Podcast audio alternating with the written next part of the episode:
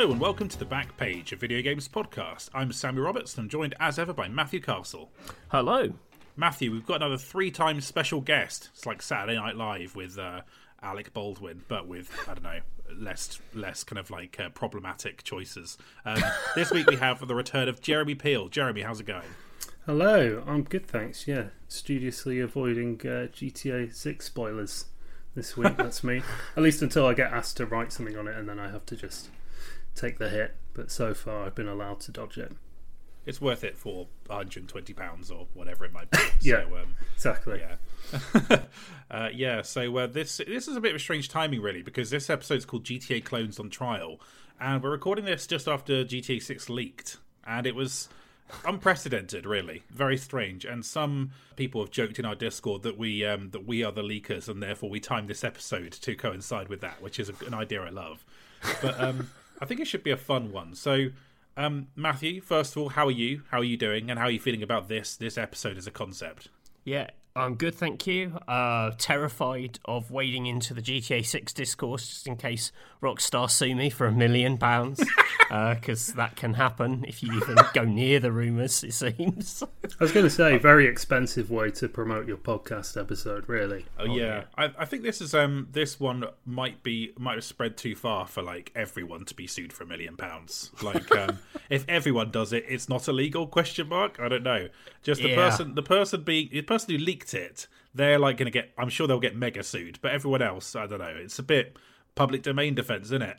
I just saw people retweeting GIFs, and I was like, braver man than I. Yeah, it's a kind of a strange one. Um, Jeremy, how are you feeling about the fact this has happened? Obviously, it's like terrible for the devs and like it's it's a really weird situation. But I think it has prompted quite a lot of sympathy and fairness in Rockstar's defense against idiots who say this doesn't look as good as GTA 4, and those people sadly do exist. So, Jeremy, how did how did you feel about all this kicking? off? Yeah, I guess probably echoing most of my peers in, in thinking it doesn't really doesn't really help anyone, doesn't really serve anyone. People who feel like they want to see it now are probably getting sort of a little regret in that regard. If you, nobody really wants to see a game at that stage of development, uh, it's not fun and it ruins it slightly for you when it's finished. So, yeah, bit of a shame, bit of a shame. Yeah, it has also kind of exposed just how little people, well, loads and loads of people just understand how games are actually made and how they um, superficially come together at the very last minute in a lot of cases. So, um, yeah, that's kind of disappointing to see too. Um, but Yeah, um, a, kind a silver lining of it, I suppose, is it it kind of shows us what a big deal GTA still is. Like the games that we'll be talking about in this episode go back almost to the millennium. The idea that GTA is still the biggest thing around, you know, worth targeting with this kind of ludicrous hack or whatever was involved, kind of shows that the, that series has been endless in a way that pretty much nothing else has been in games. Mm. yeah, it is true. Uh, we're, you know, we're like, what, 25, 24 years into its history now. So, kind of, uh, yeah, nothing else really quite like it. Um, Matthew, how are you feeling about the whole leak thing? Are you kind of uh, perturbed, um, amused, uh, scared? What's was where are you at? you know, you're always looking for the fakes for these things whenever, you know, and, and there was that brief little window of excitement where you're like, has someone made this incredibly beautiful fake? Like, really well thought out, and they'd gone to such lengths to make it look real, and then as it sort of dawns on you that it is real, I kind of, I just basically got the fuck out of there. Like, it, it's it's weird things because it seems to have like finished dialogue in, or at least Professional. lots of chat chat in it and i was like uh, i don't want to hear that you know like i don't want to be part of that world it's definitely sparked an interesting round of conversation about people's expectations and it's always quite nice when there's something that brings the sort of, I say it's quite nice it's obviously a bad thing that's happened but when you see developers kind of pull together collectively uh, for their craft and sort of defend something or go to bat for them it's it's quite quite nice to see Every uh, GTA game has a legal drama, doesn't it? It gives uh, Daniel Radcliffe something to play when he does the sequel to that awful BBC adaptation or wherever that was. I just imagine how cross Rockstar were on Sunday morning. Cannot imagine what it was No. like.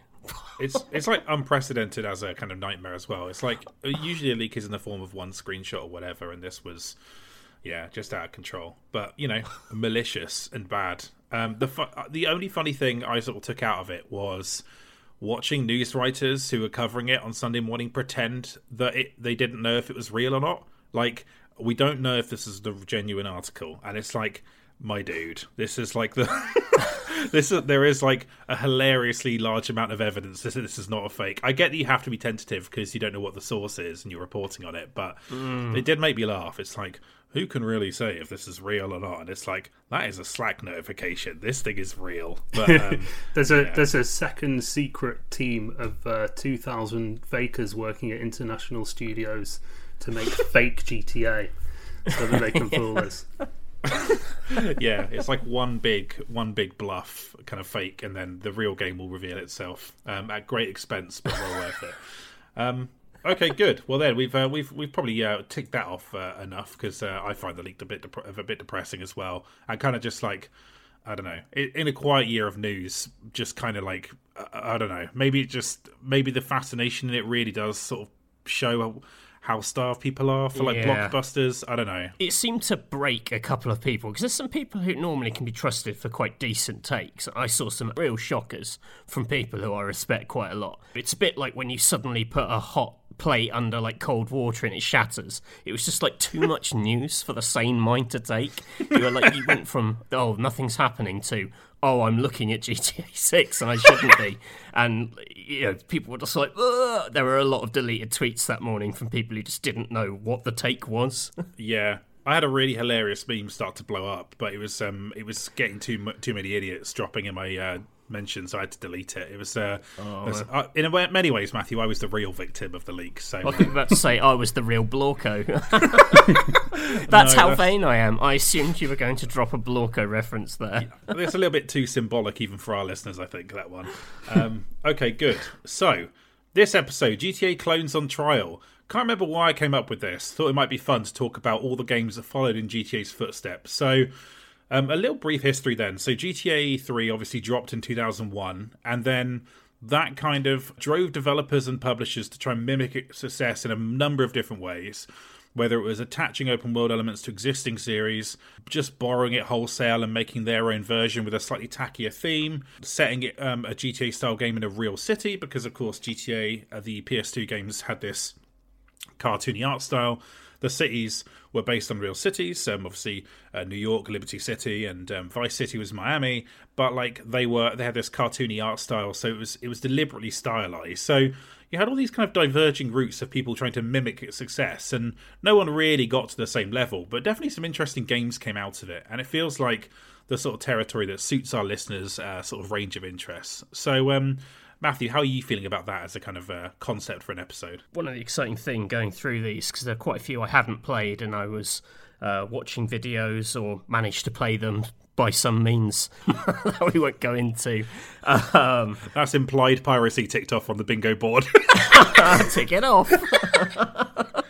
and, like it was even beyond my memory of how many of these things there were and just sort of like a wild inventive time it was of people trying to leave their mark on this particular genre and particularly in the PS2 kind of era. You know as you get into the next generation you already feel the sting of budgets required to pull these games off kicking in and that sort of genre becoming slightly more starved or slightly more focused. But I'd sort of definitely um, forgotten the wild twists that exist within the spread of these games. Well, how about you, Jeremy? Yeah, like looking through the list of the games we're going to be talking about, you know, there are some bad games here. Don't get me wrong, but there isn't there isn't a lot that's just completely shameless. There are not many straight rips. Like there's always, as Matthew says, there's a twist. There's always something, some kind of weird pitch going on with pretty much all of these games. Um, so although a lot of them are forgotten, some rightly, it is a weirdly creative period as well. Yeah, it is strange to kind of look upon because um, the variety of games it pulls together, you know, it crosses the gamut from, like I say, series that morphed genre to, you know, ill-fated attempts at creating licensed versions of GTA just a real kind of like odd spread comic booky games as well. It truly is an interesting range, which is why we'll keep this intro fairly brief because we have like actually tons of games to talk about as we try and get through all the GTA clones. So, Jeremy, I suppose like the reason I brought you on uh, for this episode is there's definitely a, at least a couple of series where I, consider you a true authority, and I thought you'd enjoy kind of like um, getting in the mud with us for one of our bullshit trial episodes. So, um, how come you? How come? Uh, you are sort of a good fit for this, I guess. Like, what what is it about your expertise that crosses over with this a little bit? I was a young teenager during this period where the G- 3D GTAs were emerging, and I was already playing Driver and kind of, I guess, had a front row seat to a lot of this stuff. And in recent years, as a freelancer, I've sort of reconnected with some of those series and figured out which of my memories were legit and was there something to some of these series. And you know driver for me in particular is one that i kind of claimed as a journalist because i thought nobody else is going to write about this. And uh, and it turns out i still love it. Um, yeah. yeah. And it's it's it's nice to be invited onto this this format of uh, back page episode. It feels yeah. like a, a a tier closer to the to the core to be invited onto a nonsense fiction episode. You know, Games Court ish. Um, you know, that's that's not yeah. first guest material. You usually get them in with somebody a little more sophisticated. I wouldn't I wouldn't force this bullshit on on anyone first time round. yeah, Jeremy, how he described it to me was um, like highly specific, but um, incredibly loose, something like that. Like, uh, like how you, you trying to rationalize my design essentially for this episode? Like, um, did you kind of like look at the plan for this and recoil in horror? I I chuckled. I, is what I did. I, I, I realized it was one of these, um, and a little pressure was lifted from my shoulders when I as I realized that I wouldn't have to be you know as coherent um, as impressive as I might be in a in another format. So uh, yeah. it's nice. It's nice. Yeah, this this ain't academic. This one brazenly as well. Like um, you know how um, sort of they made uh, put Tom Hanks in some clay to make him fat and German in um, Elvis. That was oh, yeah. me looking at Jeremy Peel and thinking about his Driver Three takes and bringing him on this episode. I was like, he's my ace in the hole. He's my ticket to the top. Do you know what I mean? Like I've got got to bring him on and talk about Driver Three. So just to yeah be brazen about it. That's essentially why I've roped Jeremy into this nightmare. um, so yeah, good stuff. Um, so we've talked before on this these um, this podcast about how GTA could always use the competition. Me and Matthew were always like bristling at the fact there aren't more GTA clones, and so when one comes along, as happened recently, and was a little bit disappointing, we were kind of like, damn, because it feels like there should be some mid-budget games by modern standards that can sort of fill this space. Jeremy, how do you feel about the kind of current state of GTA competitors? And I suppose at a glance, how many of the games that we're discussing in this episode do you think are worth defending? There are definitely some that are still worth defending. I think they don't really exist anymore, mainly because other developers have been priced out of it. Saints Row coming out this year still doesn't quite match 2013's GTA 5 in terms mm-hmm. of production values and the, the kind of mechanics that are in the mix there. There's no B, B tier that exists for this um, this genre anymore. Um, obviously, the open world genre has become a whole broader thing, but there aren't any. There isn't much room for direct competition with uh, GTA unless you're Ubisoft now. So yeah, I think it's more likely we'll see GTA Online clones than GTA Five clones. Sadly, in the uh, years to come, I think that people will see that's where the money is. As selling cars and uh, decals and stuff like that. I could see a kind of riot-sized company moving into that space and making their version, you know, much as they have with Valorant versus like CS:GO. Yeah, um, maybe Tencent will buy APB and that'll finally make it spin back. what, a, yeah. what a cursed headline! That's like that's a good outside prediction, Matthew. We should put that in our 2023 That'd be good. Um, Matthew, how about you? At a glance, how many of these games do you think are worth defending? And bearing in mind that we're not going to be defending all of them, some of them we will be prosecuting. So, um, what was your take at looking at the kind of broad array of games here? Were you impressed, or were you like, "Oh, for fuck's sake"? More of the latter, I think. um, yeah, I, I, I think there's only really a handful of these games to me that had a really clear vision of how they could build. Well, I don't even think they were building on GTA necessarily, but they just had an idea of like, oh, we can do something open world that that makes it makes it worthwhile. I think some of these are like direct riffs on GTA, and a lot of those are quite unsuccessful. The further you get away from the kind of core GTA experience, the better your chances are of having sort of something to sort of say. But some of them are like, yeah, yeah, some of these are quite hard work. it's amazing how much attention these games got as well, and I don't just mean from media, but I mean like in how they would ser- like they would be friends at my school who'd be like, "Oh, have you heard about this this game that's a bit like GTA?" Like that was a. oh yeah, It was so popular a format that people would the word would spread that someone's made a GTA alike. Essentially. Oh That's- yeah, that- it was yeah. Linkin Park and these games. That's what was discussed. Yeah, that's how you know, like true crime streets of LA kind of came to my attention a little bit, and I just had a bunch of friends who were like keeping an eye on it and excited about it. That was, you know, that was a, a huge game for me in 2003 in terms of anticipation. The results of that we'll uh, we'll talk about uh, shortly, I'm sure. But yeah, these things would just get on your radar because they were so they were just kind of everywhere. People were just so obsessed with GTA, and then when a G- you kind of used up a GTA in like you know six months, and you'd be kind of asking, well, what's next? Then of course there was a big gap where between Vice City, well, I say a big gap, a big gap by PS2 year standards, but it took two years between uh, Vice City and San Andreas, where um, many of these games actually released. So. Yeah, um, people kind of ran with it, took it, took their own ideas, dumped them into it. Some worked, some didn't. We'll talk it all through in this episode. So, Yeah, Um, I, I still think it's wild the amount of appetite there was for this stuff. When like when you go back and look at the gap between GTA 3 and Vice City, is like the development was less than a year between those games, and most people discovered GTA with Vice City. I would say so. They immediately had two to get through, and then they still had mm-hmm. time for true crime. It was it was just kind of insatiable at the time.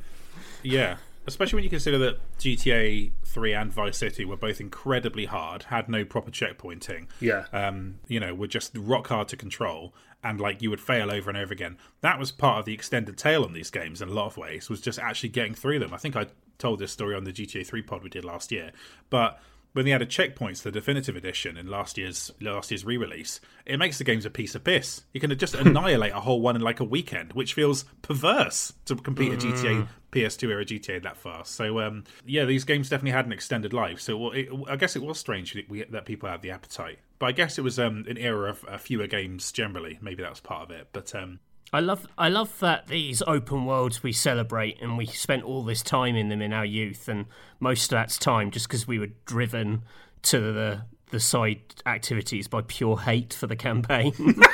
Uh, like, Yeah. missions so rancid that you were basically just forced to engage with them being open world games, which maybe doesn't happen in the newer ones as much. Yeah, I spent. I remember spending a full day in GTA 3 just crouching in the back of pickups and shooting the bonnet, and then just seeing how long I could stay on the the back of the car. That's not a mini game. That is not a mechanic. it's not a mission. That's just a thing that I did to pass the time. Yeah, it's like the idea that like um this you only brought the systemic parts of these open worlds out because you were so fucking angry at like Espresso to go in GTA 3 or the fucking zero missions in GTA San Andreas. You have to shoot down those tiny planes. Like yeah back in my day the campaigns were just so awful. We had to make our own fun. Ch- talking like a fucking set a dad who grew up in the 70s do you know what I mean Oh, yeah. Fun times. Okay, I think it's going to be a good episode, lads. So um, let's take a quick break and we'll come back with GTA Clones on Trial.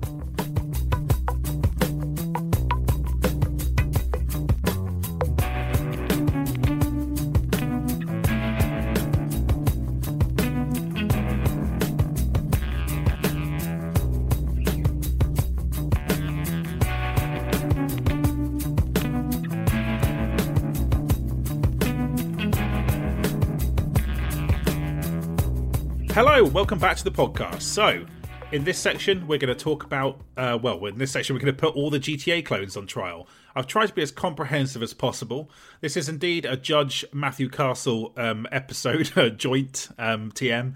Um, so, there's uh, people who've listened to the Games Court episodes will know the deal at this point. Um, Matthew becomes this judge figure. There are some slight changes. There's some slight changes here. Normally, Matthew will like um, pass uh, judgment on whether a, a pre-owned game um, results in a person being like put to death or not. Uh, you know, we will revisit that format very soon. Don't worry. Um, but this this one's a little bit more complicated. So how this is going to work, right? Me and Jeremy, we are the legal team in this, right? And what we have to do is decide per game or per series, that's how we've divided these GTA clones up, whether we're um, pulling for a prosecution or acquittal. And then we have to try and land the verdict that we want.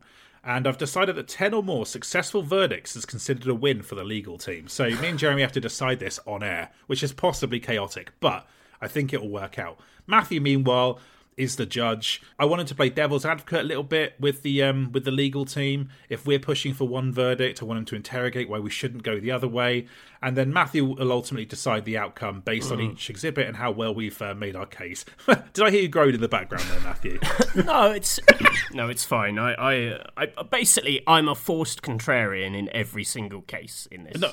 Uh, No, no. I want you to be able to talk like in, in an informed way about the games you've researched and played and things like that. I want you to just, I want you to just uh, poke the different angles of like, Yeah, thinking okay. about we're this. yeah, we're gonna yeah we're gonna sort of interrogate them, and this is what justice is about. That's what Ace Attorney taught us. It's it's about two voices dueling in the courtroom, trying to get the best outcome for all involved. I don't know how forced it's going to be. I'm going to argue that some of these games are good, and you're definitely going to disagree, Matthew. So I don't think you need to worry too much on that front. Nice. Yeah, so that's the interesting thing is because me and uh, Jeremy have to decide which way we're going with it. That means there's an inherent risk factor to some of these. Some we can pander to the judge and go for things that we know he hates because he thinks they're dumb, which is fine too. But in a lot of cases, I think we'll try and make the case for things that are a little bit interesting, a little bit seven out of ten, arguably a little bit six out of ten. We'll uh, Yeah. we'll Some of these, some of these get passed just because their names. I don't really know anything about them, but their names made their names made me smile. Okay, that's that's good. That's a yeah a good way to look at this. So if that's how you need to make a verdict, that's fine too, Matthew. Um, so Matthew, I have once again created a bullshit scenario to kind of like um you know give our listeners a sense of place. So. Um, instead of Matthew Castle Island this time, this trial takes place in a dubious PS2 era open world based on Judge Matthew Castle's whims. Um, I mean, like a proper sort of shonky, reduced to 10 quid in Asda kind of like open world game, you know? That sort of like joint. So, um, Matthew, tell me, what's the name of the open world game housing this digital nightmare world where the, the legal case is taking place? There's a a Regency themed vibe to to my open world game. Right. Uh, so it's called Pride and Extreme Prejudice. That's fantastic. That's really good. Oh, the other alternative was Sense and Sensibility and also Grenades. Okay, I That's like maybe that. the sequel. Okay, yeah, yeah. Well, um, yeah. Hang on, That's, is, uh, I is mean- this set in in Bath like Bridgerton? Yeah. What's the city like, Matthew? Any notable activities or landmarks? It's set in Bath circa 2006, uh, and it's been recreated uh, from a lot of extensive photography in a similar uh, way to the Getaways take on London.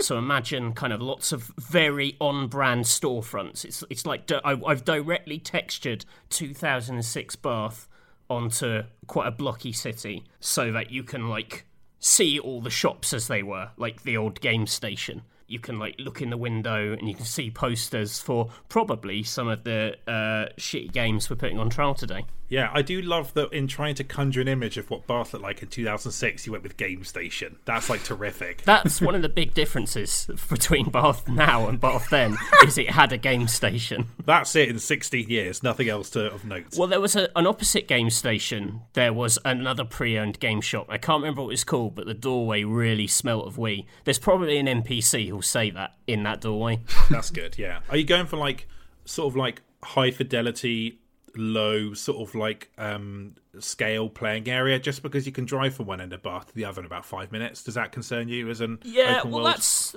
it's it's one of the reasons this game, like I I think, would have reviewed quite poorly.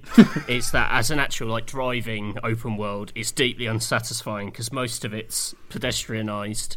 And the rest of it is like quite an intense one-way system. Like, there's not really a lot of room for interpretation in Bath driving.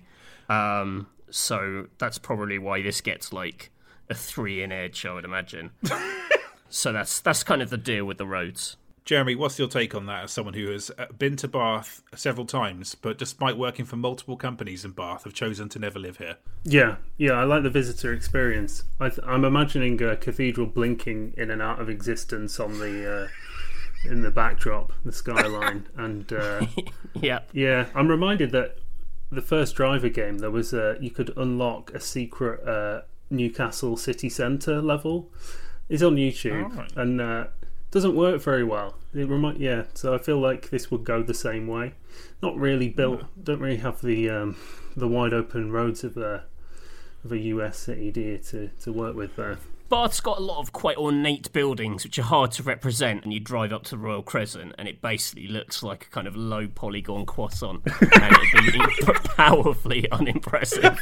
You'd be showing Matthew, your I. I like to think that the um when you when you go to delete your save off your PS2 memory card, it's like a low poly version of that um, old man who stands outside the Jane Austen Museum that just Oh, well, spin- it- spins around sadly as you delete your save data. It's absolutely unbelievable. You should bring him up okay, go on, go on.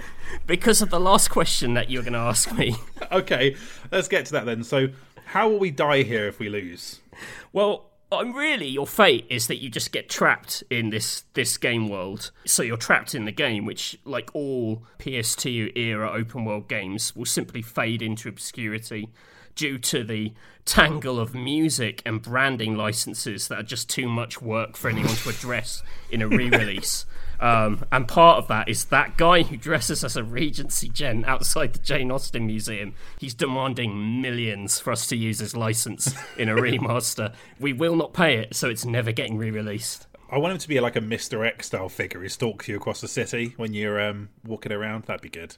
But uh, Oh yeah, Yeah, they did Yeah. that with the, the Serious Sam game. They had like a, a scorpion that if you if you crack the game, a scorpion pursued you endlessly through the levels. This is a real thing that happened. that's great. Or like one of those kind of creative piracy things. Yeah. I would like the, the Jane Austen guy to follow you through the whole game, going thief. Thief!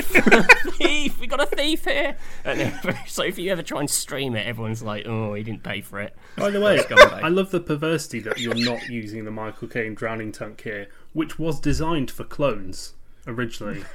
We're finally talking about clones and it's not being used. That's a that's an point. amazing law cut. Um, yeah, Well done, I'm, Jeremy. Well done. I'm quite cross with myself that I didn't I didn't see that. I just wanted to talk about the guy dressed up as a Regency gen. Could have got the first, oh yes. I think that like the thing is right that um, a Bath a Bath GTA is a three out of ten in Edge, but I think a, a, as we discussed before, Matthew, a Bath Yakuza that's like a seven or an eight, right? We think that's like you know square.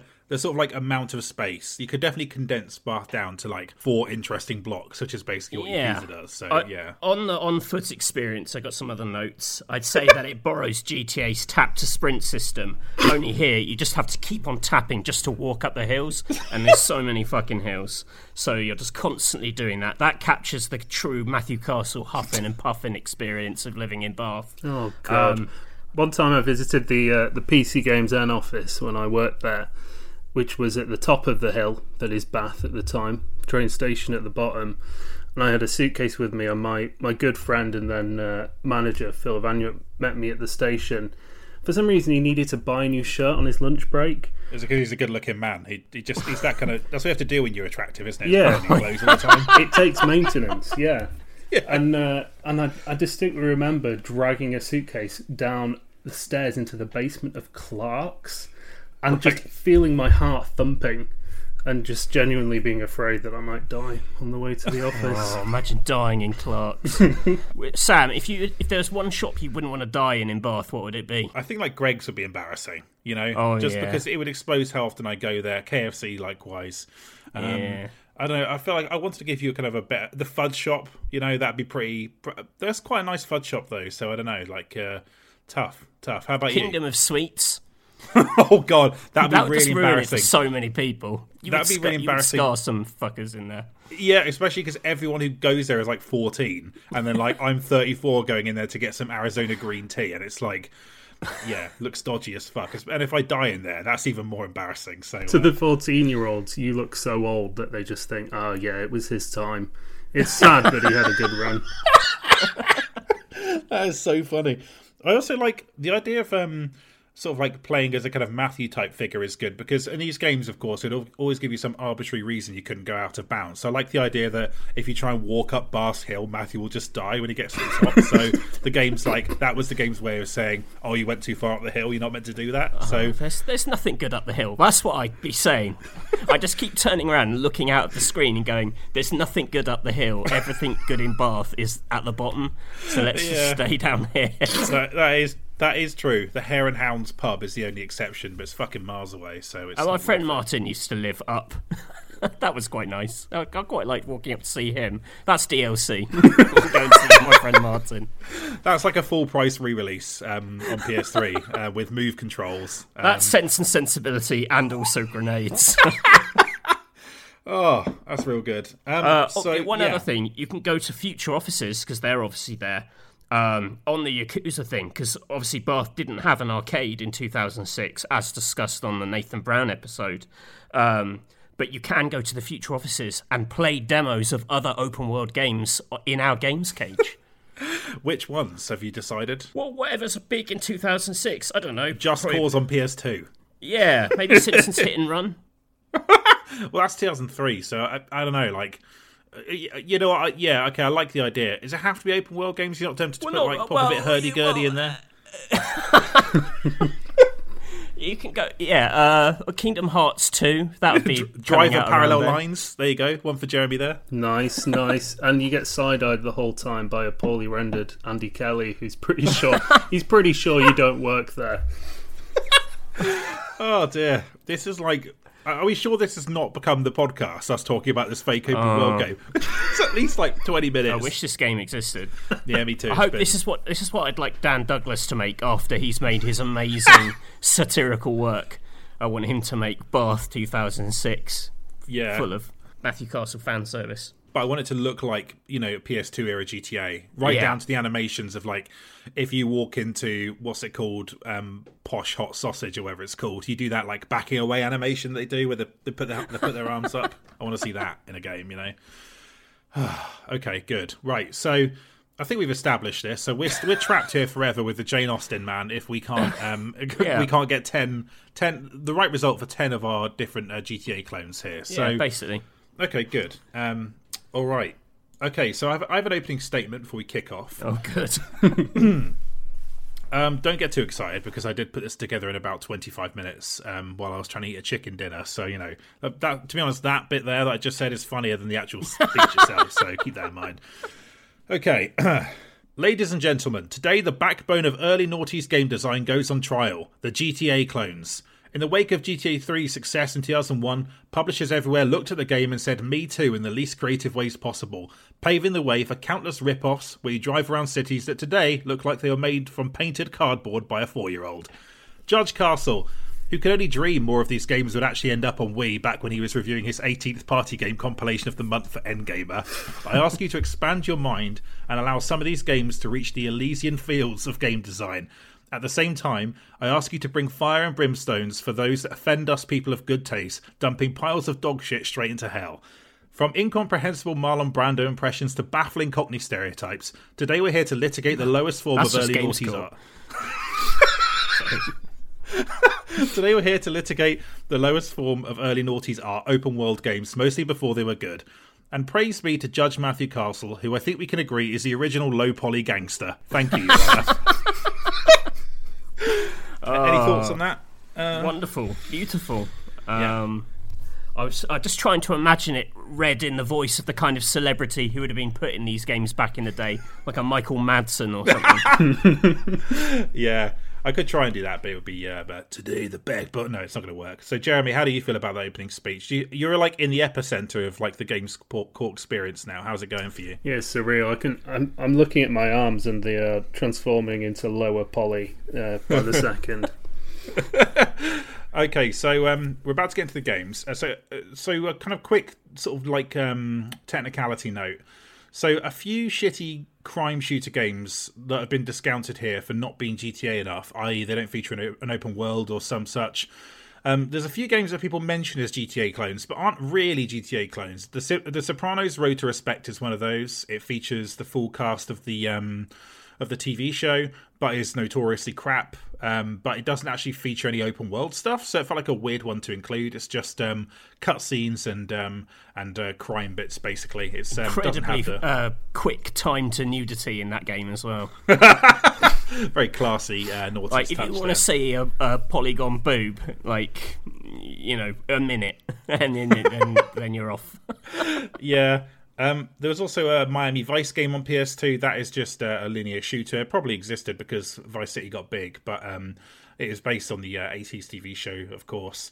And uh, yeah, that's uh, that's also that also doesn't count. So yeah, I've tried to keep things here that have an open world of sorts. I just don't think you can say it's an open world game without uh, without having an actual open world in it. So Yeah, um, that, I mean that seems yeah. legit. Yeah, that's a, I can So- tell fair you've baseline. lawyered before. Okay, good. All right, let's get into it. So, um, first up, we've got Mafia: City of Lost Heaven, 2002. Now, I hesitate to call this a GTA clone. I don't think it is, um, because it, it it came so quickly after GTA 3, just like 2002 kind of game. But it was developed over four years and crossed over with GTA's lifespan, and just features enough of a kind of like similar approach to GTA 3 to at least be worth discussing. I think we're firmly seeking an acquittal here. Is that right, Jeremy? Oh yeah, yeah. Yeah. Um, Matthew, original Mafia, where do you kind of stand with this one?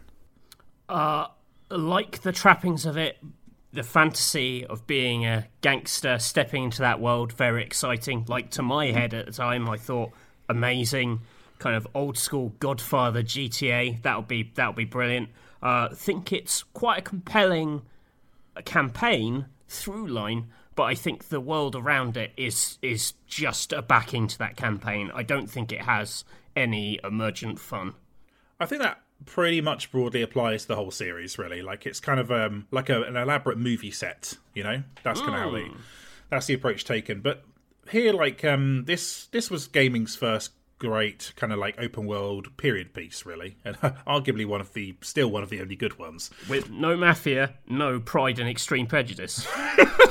Exactly, it's a very pivotal game along the road. So, um, yeah, I didn't want to overcomplicate it by throwing the entire series here because um, it does change. It changes developers twice, and um, it's a bit too complicated to try and defend the entire series because they vary quite a lot in quality. So, just going with the first one here. But I'm seeking acquittal. Jeremy, anything more to add on why this game is good? Yeah, and I mean Matthew's right that the the city here is a is a backdrop. It's not um it's not a game that seeks to kind of squeeze the maximum value out of that open world, um, which I guess you know it comes somewhat from the fact that it was made before GTA Three came out for the most part. Um, but that that is a, a point in its favour as well. I think the way that you kind of spend a lot of time driving slowly around this place, chatting with you know Sam and Paulie in the passenger seats, and you, you develop a kind of a, an appreciation for the the intricacies of that world that you wouldn't if you were speeding around it. You know, hopping from one side mission to the next, and that cam- campaign is pretty strong as well. You know, like at a time when I think most action games were afraid to take themselves and their characters seriously. This Czech studio had just took a shot at like, well, we're going to try and do The Godfather, Goodfellas. We're gonna we're just, we're just going to do it, and got you know reasonably close considering.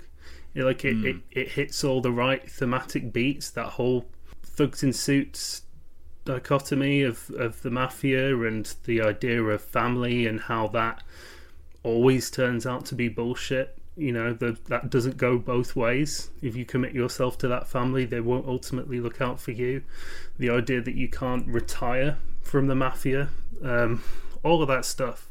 It, it has that feel of that kind of epic that spans someone's whole life. So, yeah, although it, it, it doesn't really satisfy in the sense of a world to explore at your leisure, although you can kind of roam around it freely. There's not a lot to find there. Um, It is and you get to you get to find it incredibly slowly because of the speed limits. yeah, the speed limits and the the approach to the driving models. Like I have a theory that because Illusion Softworks, right? They they come from this background of simulation type shooters, hidden and dangerous, and I feel like they applied that to the driving in this game. It's really you know, you get any speed up in Mafia, you better be ready to brake long before a corner. you could have a hard time. The crashes are so painful in this game, and Yeah. and yeah, it's it's really. It's, it's sort of anti-freedom in that kind of hedonistic GTA way, and I think it's probably quite a shock for a lot of us when we first played it. Mm. But Anti anti freedom is quite a bold pitch for an acquittal. yeah, I, do you know what though? I mean, I- I aren't you just- yourself, Judge Castle, anti-freedom? Is that not your philosophy? uh, that is true, and I see a lot of myself in this game. it's like difficult, quite slow moving. Um, I, I also eat a lot of Italian meats. You need um, to take thirty seconds to slow down while you're walking, so you don't like Yes, careen into true. a road. Yeah, yeah. Final pitch here. Uh, I would argue that Rockstar has adopted many of the approaches to storytelling in open worlds that Mafia first used. You know, that kind of cruising around with someone in the passenger seat, those sort of changes of pace.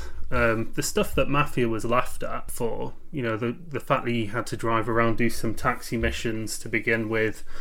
In the sequel, you had to load some crates at the docks. These things that kind of told the character story and, and helped you understand why anyone would put themselves into such a risky line of work. Um, you know, this kind of stuff is foundational for how Rockstar tells its stories now. So, although Yeah. Mafia lost, in the end, I think there's a lot of it in uh, Rockstar's own stuff. Interesting.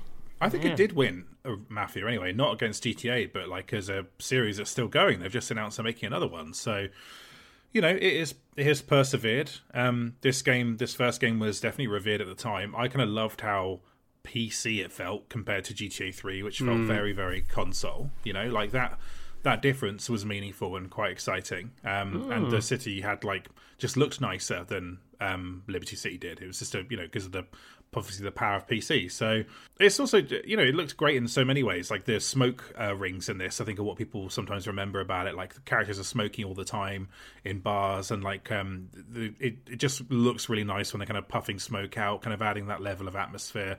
I think it's legit. So I think it's has Big to fan an of the banging soundtrack. Getting in the car, banging on your favourites, like "My Girl's Got a Lovely Hat" or some other bullshit from the time. I think it's um they use some music by is it the composer Django Reinhardt who's in like the the Bioshock soundtracks and stuff. Like I think it's similar rips from of that in terms of like instrumental tone kind of music as opposed to rock around the clock, which I think is in Mafia 2 actually to be honest. Yeah, but, yeah, um, yeah. but Mafia 2's got a banging soundtrack anyway, so uh, yeah, um yeah. I don't know. Okay. It, it's um, I think it's got to be an acquittal, Matthew, because, and to be honest, we've we've arguably peaked early here because there's some fucking bullshit to come. Yeah. So thoughts? Def- definitely. Yeah, I mean, uh, yeah, maybe I just need to give you this to kind of like boost morale and and keep keep the momentum going. I mean, Um, we're fine. We're doing okay. I promise. yeah, I mean, like uh, just for the record, the debate is it a good GTA clone rather than is it just a good game or is it is, is it just a good game enough? I think it's like it's a worthy GTA alternative. you know? I think Yeah, that's the way so- to look at it. You know. I was feeling like no acquittal for this originally, just on the grounds that I think it's a quite a memorable third person action game embedded in quite a terrible open world city. But I take all your points about the PC-ness of it and Jeremy's point about how this story structure actually goes on to be quite an influence or definitely sets the tone for for these things to come and I like that a lot so yeah why not let's let's let's acquit that's me banging a hammer Wow. Okay. I mean, I'm pleased, Very but good. I'm very concerned that that one was borderline because that's some of the best material we've got here. oh right yikes Yeah, we've got a long way to go. Um, right, next up, The Getaway 2002 and The Getaway Black Monday 2004. Primarily going to focus on the first one here. I did have the second Getaway game. It was in a this amazing three pound fire sale that Woolworths was doing in like 2006. I got Beautiful Joe on PS2, 007 Everything or Nothing, which I still traded in because I didn't think it was very good, and then um, and then this, yes. So um, and there was there was something else good, but I can't remember because I realise now that makes that sale sound like it was full of dog shit. But I promise you, it was. I good. would have just taken a wheelbarrow to the pick and mix I would have just been like pour them in So let's focus on the Getaway 2002. Now, this is like a in the, the wake of successful Guy Ritchie films. Comes along this game, directed by Brendan McNamara, who'd gone to make LA Noire and become quite a contentious figure for how the production of LA Noire went down. This game promised to, I think at first they said we're going to do 20 square kilometers of London, and then at the, at the release they were like, we're going to do four square kilometers of London. yeah, what I love about um, that is there. There's if you look at the map of the getaway, the street density is huge around Soho, which is where the developer was based, and it just right. gets increasingly sparse as you as you, you come could, out from that epicenter. You could barely fit the Queen's queue in that line. nice topical. Very topical. That's going to date this this podcast so much. Jesus, um, people will be listening to this and the the um, post-apocalyptic ashes of the Great Britain, thinking, "Oh yeah, remember when there was a queue?" You know. Um, so I think this this game is a beautiful tribute to early noughties British retail. Um, if you want to see Virgin Megastore or a defunct um, storefront, you will find it on Oxford Street in this game. Um, and I quite, I actually think that gives it quite a valuable sort of like time capsule-ness. You're you're in this very gloomy looking version of London. It's like always grey skies and like it's always overcast. Because it, it, goes for realism, the art style hasn't aged particularly well next to a GTA from the time. Um, mm. Nonetheless, I think this is just a too naff to um, seek an acquittal on. I think we have to go for the prosecution. Do you have any thoughts on this, Jeremy? Yeah, it's hard to argue that it's a good game. That the driving in particular is is horrible.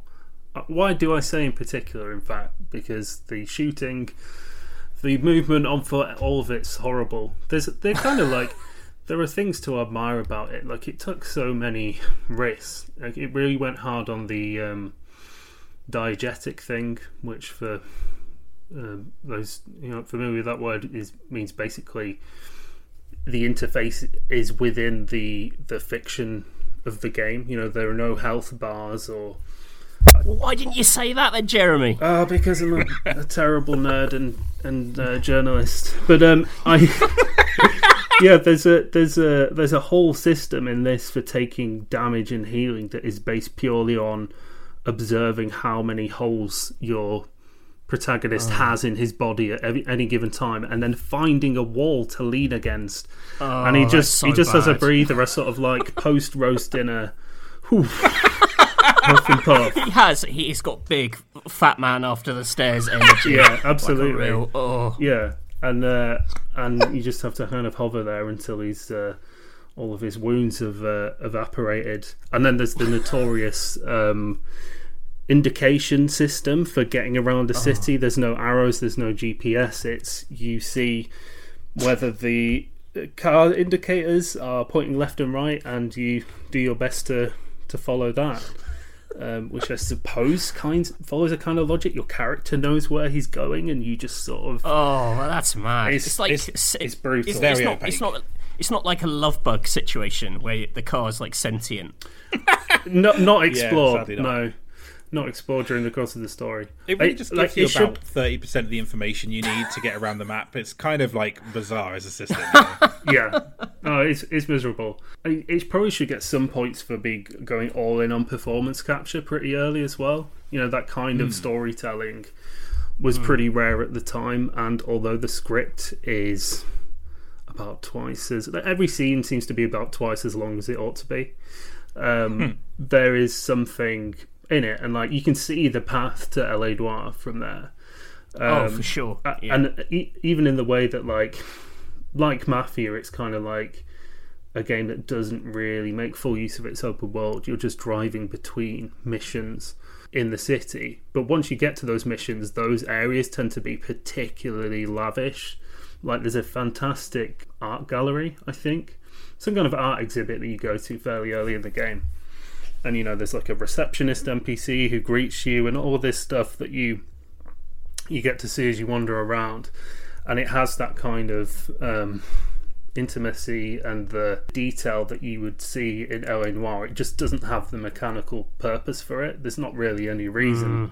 other than oh this is cool to see these those environments get that kind of level of polish and, uh, mm. and detail it's certainly a bad game, but you can see how it led to a good one. Yeah, I wouldn't give it like I wouldn't say it's irredeemable or anything. It's more just like it's uh, overall, uh, you know, as well, like um, this is one of the first times that you know, like a, a 3D space authentically recreated something in the real world. So that's in the kind of like um, you know pantheon of GTA clones. This game has value in that regard. I think it's just it's just too rough to play.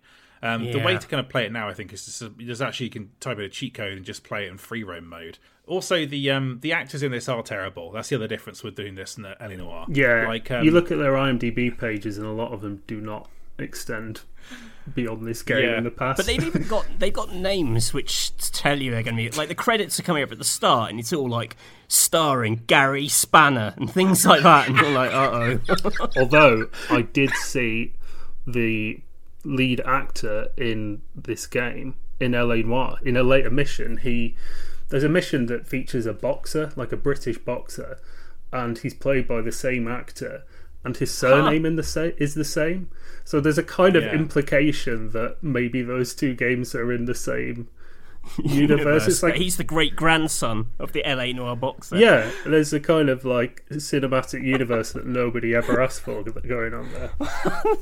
but but that's where like you know the difference in quality comes because there's like so much fun to seeing the Mad Men circa two, season two cast like basically bring that whole game to life. That's novel and quite exciting, and obviously a lot of those actors are very very good, so um, that helps. But yes, like the lead guy, um, Don Kembry, that does sound like a made up name, doesn't That's it? Um, yeah, like um, sort of the opening of it just has like really excruciating dialogue between like um, Cockney hardmen. Yeah, that kind of stuff. Let's just say she's good at spilling a bit of the claret. he and then like I thought I thought I was working with experts, not a bunch of bloody has-beens. She's rubbish as well. Um, but like also the the main guy who seems to be having some kind of nap when like his kid and his wife leave the house and his wife is shot dead. Like he wakes up and goes, Sus Susie like his his acting is like all over the place. And then he just sort of goes, Ah and then the game starts and this it's really just like strange and st- just like proper straight to DVD kind of like um, British crime thriller energy to it. There's so little of that stuff about now. It, pop culture seems to have moved on from that sort of early noughties obsession. That there's a little bit of quaintness to this. Like I found some of like the enemy chatter quite endearing, where they're all like, "You fucking muppet" and all this kind of stuff. Like enough time has passed that I'm sort of now quietly fond of that again. But it's just not. It's not that sort of thing at its best. And I think No, it- no. I, that's the thing. Is like that genre, that subgenre of um, crime film at its best was like legit good kind of filmmaking, and so it does feel like a knockoff in retrospect. It, Hmm. Just a kind of weird, complicated game, like uh, yeah, important, I guess, but but ultimately not good. Um, Weird, weird aspect of this is having played Watch Dogs Legion and then revisiting this.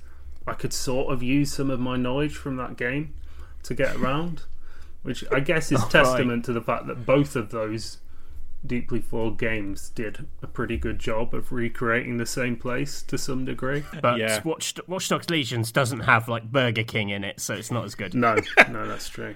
They've got they've got all those kind of randomly generated Ubisoft open world names, haven't they? Like Burger Man and things like that. it's like, uh, yeah, um, yeah. I did. Yeah, like I say, I think it's uh, it is really cool to drive past places that you know storefronts don't exist anymore. I don't know how they did it. Whether they bothered like trying to draw them all, or they just took photos and like They look like photos. yeah, they do. And you're They're like, did they license like the the logos for all these shops? I can't believe that they asked the local businesses. Like Yeah. there's small family run businesses in this game. What's Yeah, is it like a kind of Google Earth defense where it's like, well, it's a photo I own, so it can go in the game? I've no idea, but Yeah, that's actually Yeah. what it looks most like now is a city and flight simulator. like it's like you've flown really close. This is basically what London looks like in. oh, well, no, no, it's true because if you fly in uh, New York in the the recent Microsoft Flight Simulator, like it has, you can see like the adverts for all the Broadway shows because it does use uh, you know, aerial photos to construct it. So that game is full of like accidental branding too. It's got a very similar energy. I mean, surely fair use defense ends when somebody can shoot up the shop front of your kebab place, which is the only one of its kind in the world. It's just, it's just your your business that you're watching being uh, yeah. wrecked. they would just argue all we did was like slap a JPEG to the front of this grey box and say it's your shop, and yeah. Uh, okay, so we're going for a prosecution then, Matthew. Uh, thoughts? Uh, I'd love to be a contrarian and acquit this, but I, I it, it it's just too ropey. And I remember the sting of disappointment of this being sold as like a big important contender, but like official PlayStation really went to bat for this one, and Yeah. it was just it was crushingly bland after after that hype cycle. So I would love to have seen a third one on PS3. Like, I think the PS3 would have been the perfect home for like uh, a slightly ropey, like next gen, quote unquote, like um, open world game. That would have been spot on. I think. that um, VR crime game PlayStation release that's not related to this universe because that's got a very similar kind of aesthetic and vibe and like characters. That is it, Blood and something, Blood and Glory or something. I don't know, but I think Gangs of London on PSP is a spin off of this, um, which I think is like tied to that Sky series in a very vague way as well. So Yeah, um, yeah, I think you might be onto something there, Matthew. Um, I think the Soho studio now makes some VR stuff for Sony, so there may be Right. a direct link there. Yeah, but I think I do. I do think a lot of, or at least some of the core team who worked on the first Getaway left to go work on LA Noire from this point, and then it took that long to get it made. Like I believe that's what happened. Yeah. because Matt Morris not credited in the second one. Okay, next up then, 2003's The Simpsons Hit and Run, uh, one of the only good Simpsons licensed games. Breaks Springfield into a variety of different districts. Lets you play the family and Apu, I believe, which is a really really random um, sort of roster of characters, I suppose. Um, has writing from the actual uh, one of the actual writers on the show at the time, which was bad by 2003, of course, The Simpsons, and was developed by Radical Entertainment. And my my memory of it is that it actually wasn't as good as people said it was. Um, this is a kind of like rev- a revered GTA clone, and it is a proper GTA clone. Simpsons around this time, all they really did was clone different game types. You had The Simpsons Wrestling on PS1. Um, before this, you had The Simpsons Road Rage, which is just a ri- rip-off of Crazy Taxi and not a very good one. And then after this, I think you had The Simpsons uh, Skateboarding, um, so ripping off Tony Hawk. So really went through the ringer. I think the thing they could have used was um, they could have used a kind of like South Park, the Stick of Truth style open world thingy, like RPG thingy. That would have been quite good for it. But mm-hmm. alas, it was passed around. This was as good as it got, but I'm not convinced it was still. It was like as good as it could have been. Um, vehicles were just really hard to steer. They would blow up incredibly easily, and you'd fail missions quite quickly. Generally speaking, not that funny, really. Um, has all this kind of like weird off-brand Simpsons music playing as you drive through it, which is Sounds very like good Curb Your Enthusiasm. just lots of like chintzy do do do do do. Just kind of. But I will say the developers of this game clearly love The Simpsons. It's got quite a few touches that speak to that across the different environments you can explore. The best one is probably the fact that you could drive through the um, Stonecutters tunnel to Homer's workplace. That's like a really kind of nice addition. Would even have the little the kind of classical music that plays as you drive through the tunnel. And um, I think they did like properly care about trying to capture as much of Springfield as they could in probably a short space of time. So on balance, because the only other good Simpsons game is arguably the arcade game, I think I'm going to go for an acquittal. I don't know if you have any thoughts on this one, Jeremy. Yeah, I mean, I feel like you could have helped us a little more if we are going for acquittal. but yeah, I th- I think this is the the best Simpsons game. Certainly the best one I've played, the best written. Obviously, that's a small and, and dodgy field, but it definitely has something about it. It kind of leaned into the the more absurd elements of, of GTA and it got to be a kind of safe GTA as well. You know, Simpsons is in a universe where you can effectively kill someone and they're back again next week for the most part. It's it's kind of a, a as child friendly as GTA gets really. I do like those kind of like um road versions of Simpsons environments. The fact that you can there's basically a, a drive-through nuclear plant in this game. You know, that's quite a strange, and uh, I, I enjoy that they kind of went to that those lengths to make it work for their purposes. Um, My uh, fiance Leandra, her favorite memory of this game is that when you blow up a car, you can then get back in it and drive it around just on the metal. Uh, yeah, so slowly, and it was excruciating. yeah. Yeah. but she was annoyed when she played GTA, and you, you couldn't do that. That was an expectation that she brought over from it. That is probably an important thing to say. Actually, is that this is like this represents the sort of subgenre of games like GTA like games for people who couldn't play GTA yet in the noughties, of which obviously there were like you know millions of teenagers Mm. Yeah. who couldn't play GTA. So If you had a, if you had parents that were more responsible than ours, this is where you landed, and you were pretty lucky that it was this and not something much worse. yeah, And you know, it had Yeah. some some. Am I going to defend the platforming? Probably best not to go there, eh? I wouldn't. um, Ma- Matthew, I'd love to hear what your thoughts are on this.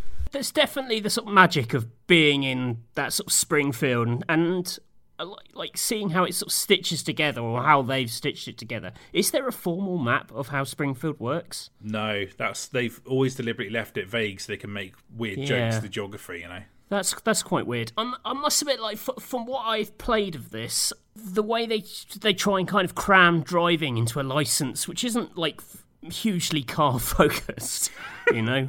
Like what what's interesting in The Simpsons is when characters are on foot and around each other. I you know the the the driving didn't really do anything for me, and the kind of yeah the very loose platforming. You punch a lot of robotic wasps in this Yeah, uh, that's true. which is which is like not classic Simpsons. There's also uh, on the humor front, there's this sort of gimmick in it where every level has like gags you can discover, which is basically like interactive bits of scenery, which tends to be like Easter eggs. But a lot of them were, I mean, they're either so oh, no, even if they were obscure Simpsons references, the execution of them didn't make me laugh. There's lots of stuff you sort of press a triangle next to and it just explodes and you think, well, what was that? Was that a ref? Did that explode in the show? Did his bar- did his barbecue famously explode? I don't know. Um, it's a bit weak. It, actually, what it reminded me more than anything was a sort of slightly half baked version of what the Lego games would go on to be. Oh You know, right.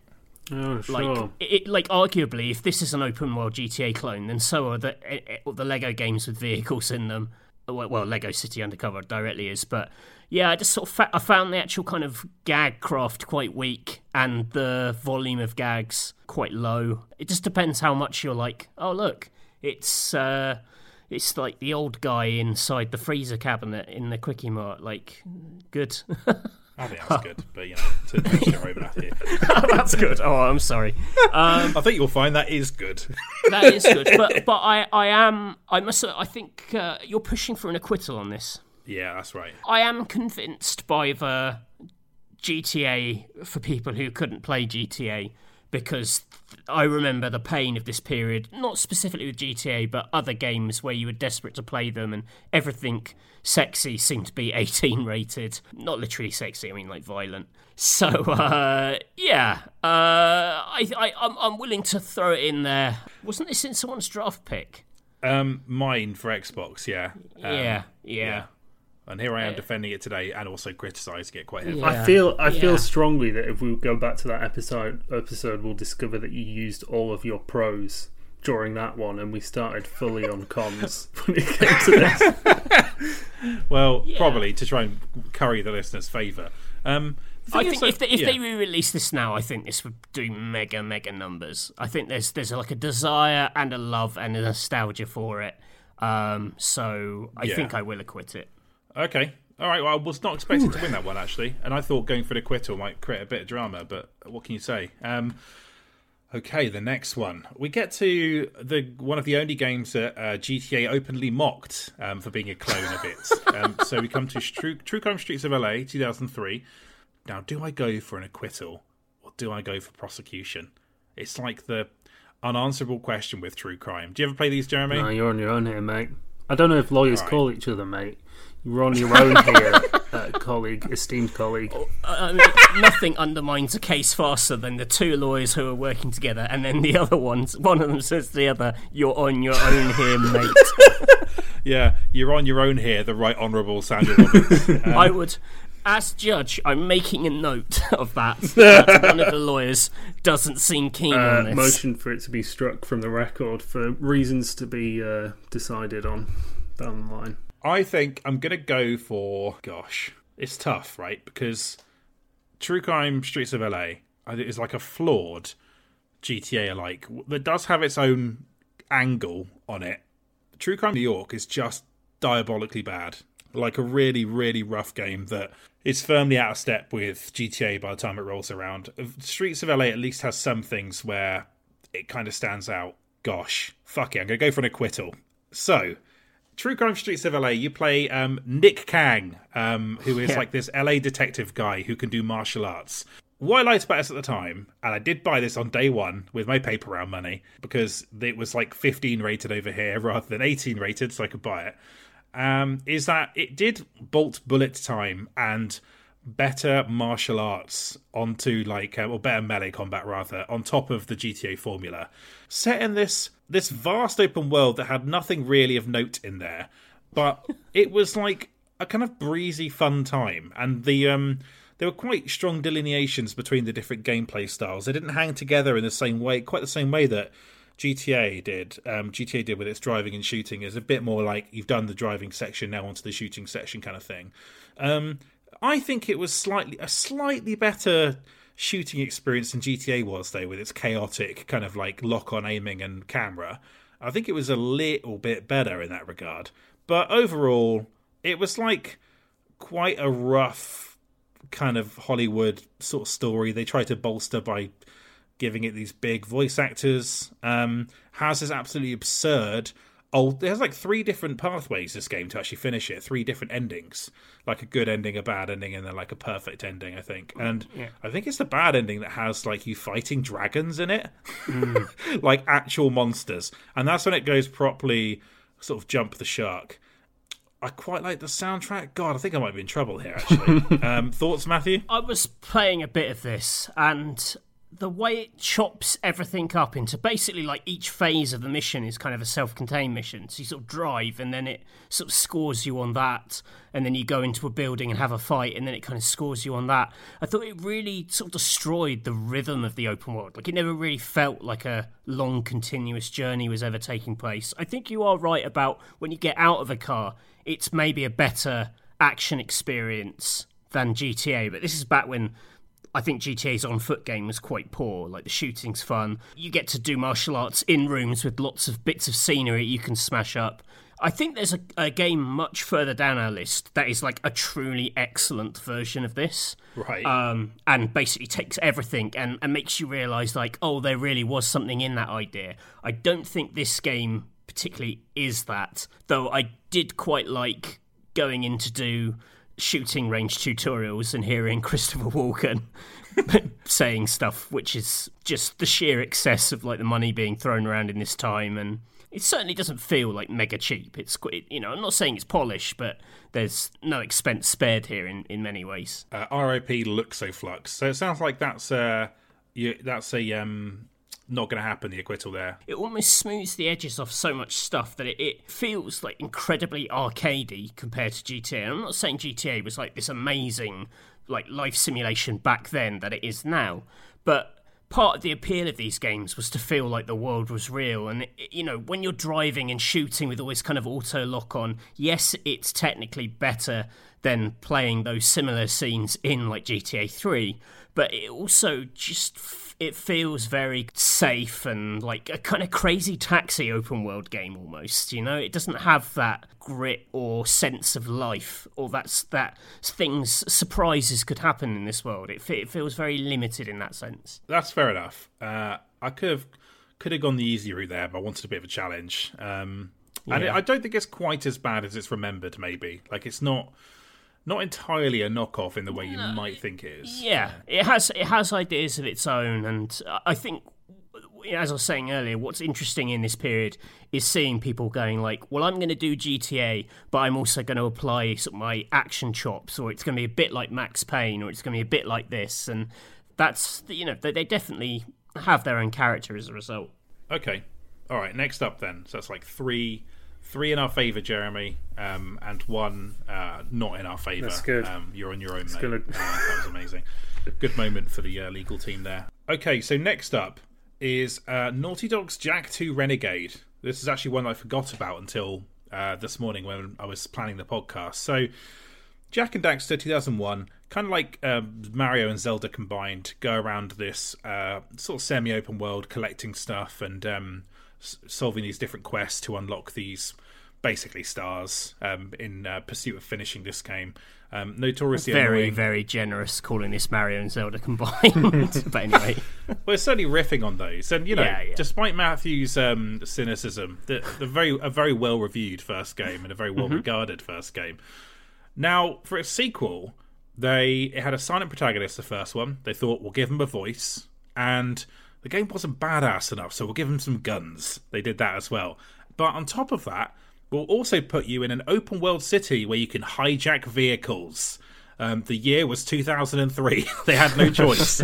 um, I'm going for a prosecution on this one.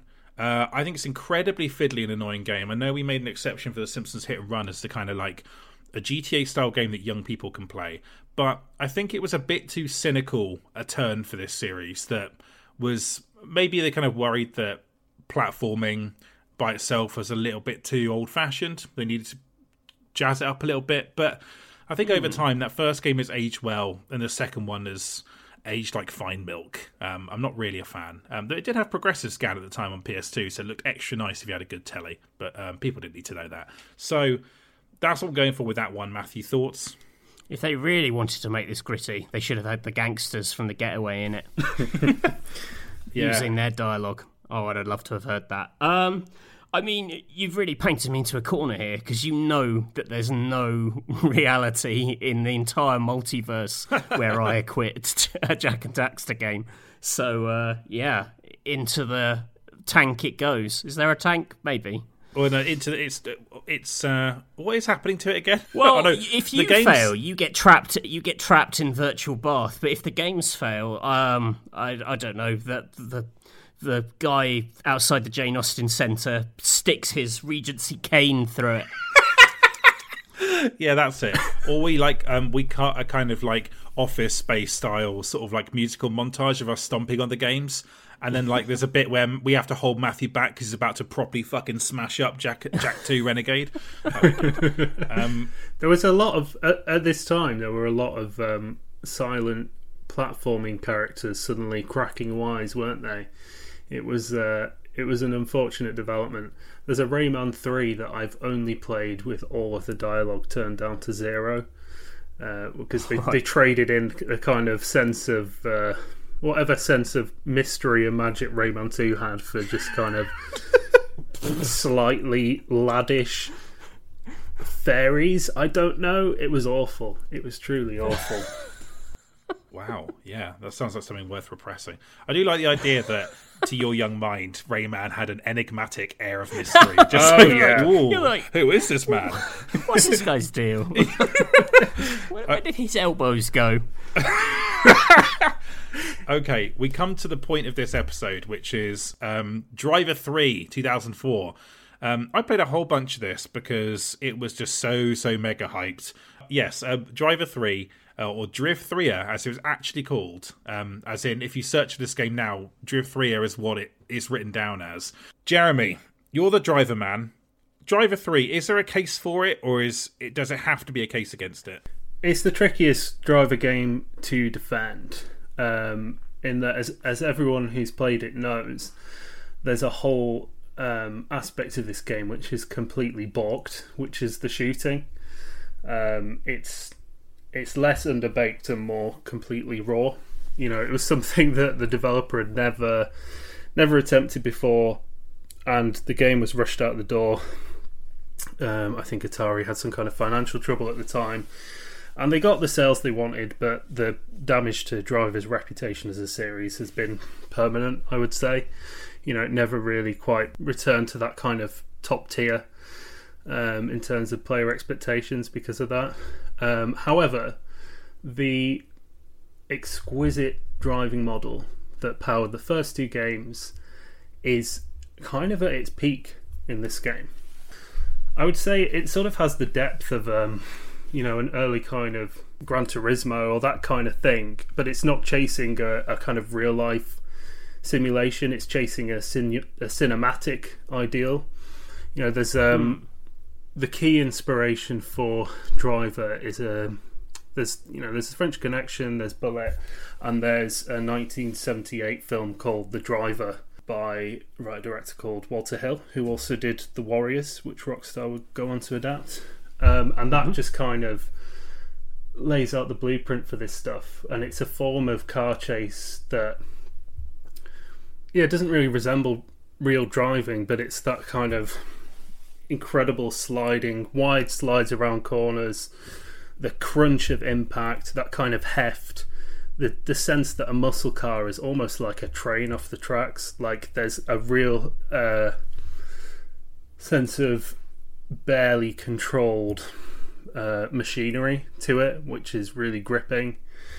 And the act of driving in these games is extreme hazard perception, basically. You don't really need anything else going on because it fully occupies your attention. The tendency for driving games that step away from simulation, if they're at all arcadey, is to kind of punish you less and less for collisions, to keep you moving forward, to keep you feeling like you're going fast. Whereas these games really do punish you if you if you mess up, and that's kind of core to their appeal for, for me, especially these early ones, mm. is that if you like this kind of city driving game that you get, you know, early GTA, 3D GTAs, that sort of thing, then this is the game where you would get that real challenge. There's a real test of your abilities, and that wasn't really the case anywhere else. Sometimes they completely screw that up at places. In in places, these games are horribly difficult, and that's because Reflections, the developer, just didn't do any QA testing at the time. It was just based purely on their perception of how hard it was, and they made it. So they had no idea how tough a game they, they'd made. Mm.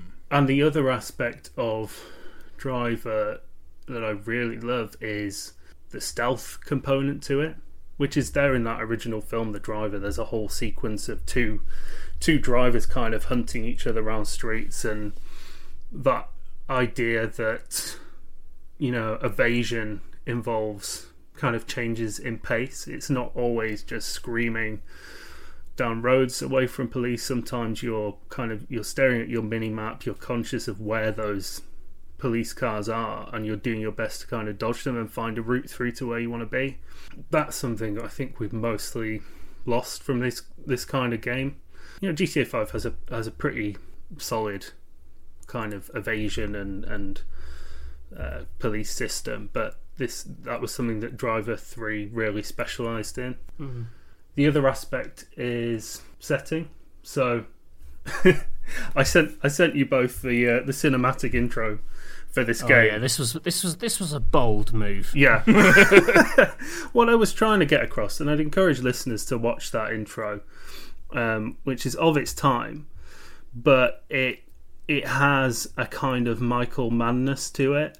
It's shooting heavily for cool, the concept of cool in that very cold, austere way that um, you know that you might find in the modern or relatively modern Miami Vice or Collateral or Heat. Um, mm. And there's a, a, real sort of um, love of the the kind of criminal professional. Um, so Michael Mann originally offered the script of Heat to Walter Hill, the guy who made the driver, and there's that kind of love of that sort of um, Robert De Niro type character who is so good at crime that he doesn't have room for anything else in his life. You know, this idea mm. of, of Tanner, the um, the protagonist of Driver, he's a, he's an undercover cop. They wouldn't let him be a criminal, Sony, in the beginning because uh, you know GTA hadn't yet made it acceptable and cool to be to be the bad guy. But you know, he's essentially a, a getaway driver for various outfits, and he um, originally is a character who basically stares at the four walls of a grotty motel room until he gets a call, and then he goes out into the night and he and he drives people. And there's that kind of underlining this game and all of those driver games is that admiration for this kind of character who is just kind of in, in love with the craft of, of of criminal driving, I suppose. Like that's all they're Right. about. They don't have any. They don't have room or time for anything else. This is a powerful sell for Driver 3. It's got big um, Mr. Smith goes to Washington energy. Like I worry that Jeremy's gonna like pass out and then like try and commit suicide if we don't like acquit this game. like there's a, a, a slight pang of worry there. It's hard to argue that this game is recommendable on a fundamental level, despite everything I think is quite powerful about it. There's just, you know, a fundamental level of brokenness, um, which is tough to um, to get around. But oh man, like the highlights of it are really are really great. There's um so the central city. You, I think you start in Miami, you go to Nice, and then Istanbul, and so you got Nice in the middle. There's a mission in there where you are stealing cars and bikes from around the city, and you're driving them to a moving target. There's a truck that you have to drive the vehicles onto while it's in motion, and it's just a beautifully elegant mission setup where depending on where which cars you tackle first and what point you are in the mission it's timed and this truck's moving towards its destination and you have to get all of these vehicles in it before it hits that point you'll be driving completely different routes because of course the the B point in your A to B is always in a different place and I, I've never played a driving mission quite like that in anything else there's something quite special about it It's a really Um, full bodied defence. This sounds like you're going for an acquittal. it's It's got to be, right? I mean, I I have to argue for acquittal, but I, I know that you may not. Um, your justice system may fall down if uh, if you if you go with it. I understand that this is a this is a, a difficult um, case for the public to to get behind. I mean, although a tyrant, you know, does the public need to be behind you if you uh, if you go for this? No. I don't know. no, they don't. Do the poorly rendered masses need to be behind you in this open world hell hellscape, Matthew? That's the question. no. no. They all live in fear of the Jane Austen man, so um, he's like my enforcer. Um, Like, so, Jeremy, that has to be. You are arguing for acquittal, right? That has to be it. Yeah, I got it. I got it. It's it's um it's just part of my personality at this point in these games, so I can't do anything You're in else. too deep. Yeah. You're in too deep. Yeah. Matthew. I just I just have such bad personal memories of this because I really fell for the hype and I read the infamous nine out of ten reviews that this got in a couple of places. Yeah. and we bought it and I would say probably the, the the game that I that I've bought that I hated the most in terms of like back then especially like you know 40 quid this is like a rare opportunity to add a game to a collection. And it was fucking Driver 3 um like the I, I, I think it's a real toss up between this and Rebel Strike on the GameCube for for which f- which game fundamentally misunderstands how a man is meant to handle. like Driver Three is like what happens when guys who only make cars get to make a human, where Rebel Strike is what happens people who only make X wings get to make a human. And they both are just like the maddest fucking things. Yeah. Um, the depth that I've but you- described in that the driving model in these games, imagine the complete inverse in, in yeah, terms that's the thing. But like, you know, but I just think you, you, you seeing the good in the the core driving, which is fundamentally what the series is about. Uh, it's I don't know. It's it's it's sort of.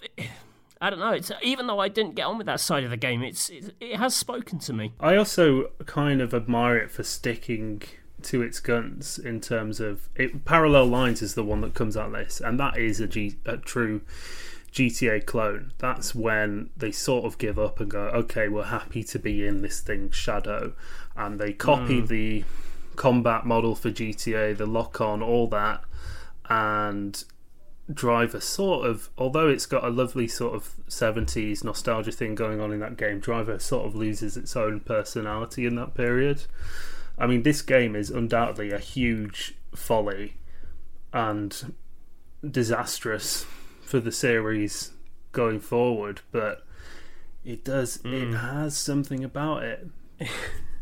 I mean, I mean, comparing this to, to Michael Mann is, I mean, that's that's one of the, the like the most freaking hilarious things I've heard in this. No, court. no. But the thing is, right? If you watch that intro, he is right. There's a shot that completely rips off the De Niro in the blue light, looking out the window. but it's You know, like I don't know. That's that's that's someone who's had to write a lot of two thousand word think pieces about this. That is like This is a man who's That who's uh, funded an entire month's living having off writing driver pieces. that is I that's that's admirable. I love in a I way. love the boldness of it. Um, uh, yeah, you know what, I'm going to quit this. Wow. It's it, it's lovely to see the lens Matthew will go to prevent me from crying uh, on the podcast. I really appreciate that. No, you made it. You made such you made such a good case for it. I, I like it. It clearly means a lot to you.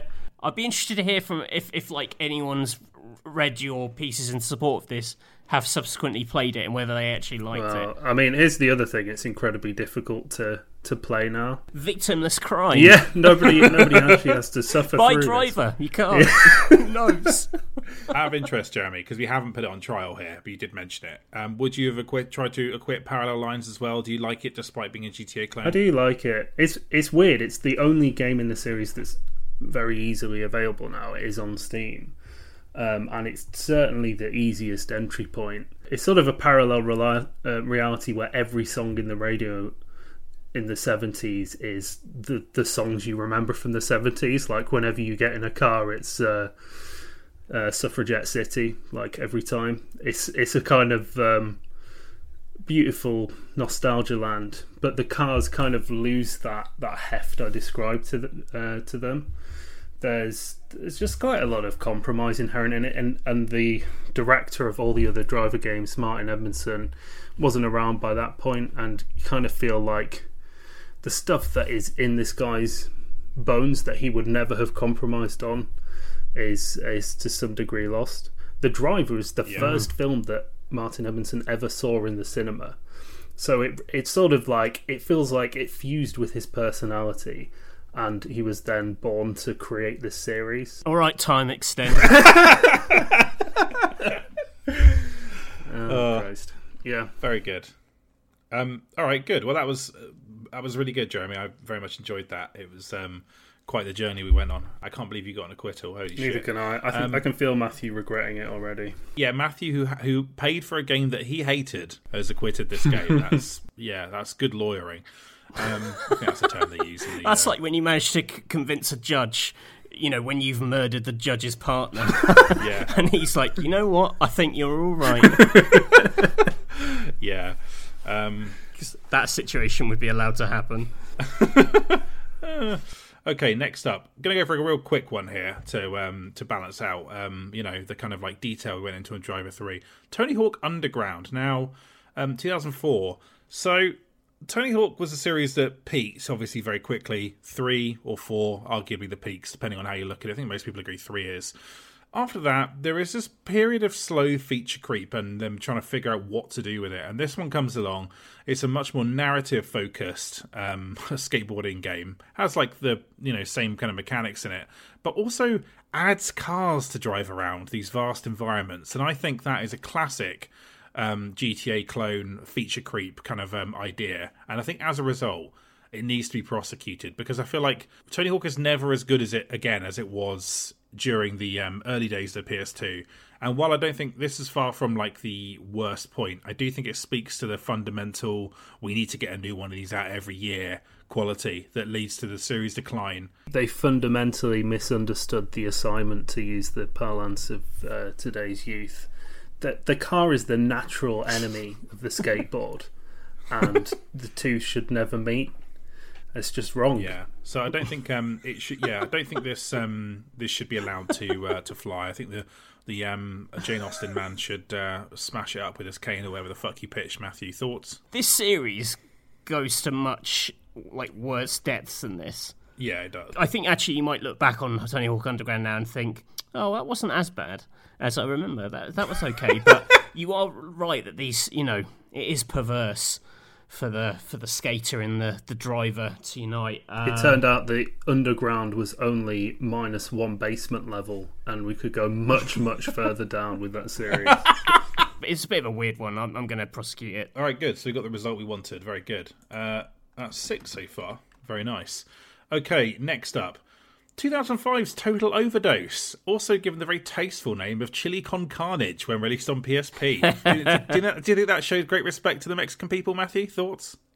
Uh, oh, it's a bit of fun.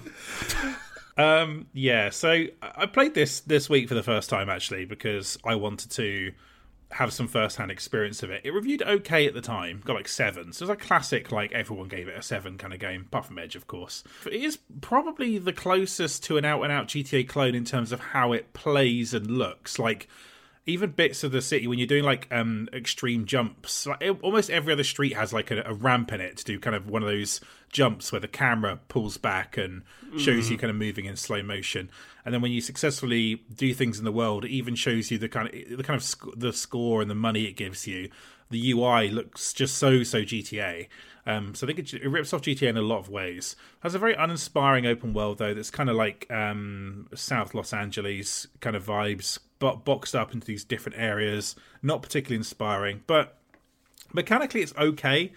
Again, has the sort of slow mo thing. Has again slightly better aiming and shooting than GTA, which was you know was not the series' strong suit. Only slightly better, but I would say noticeably better.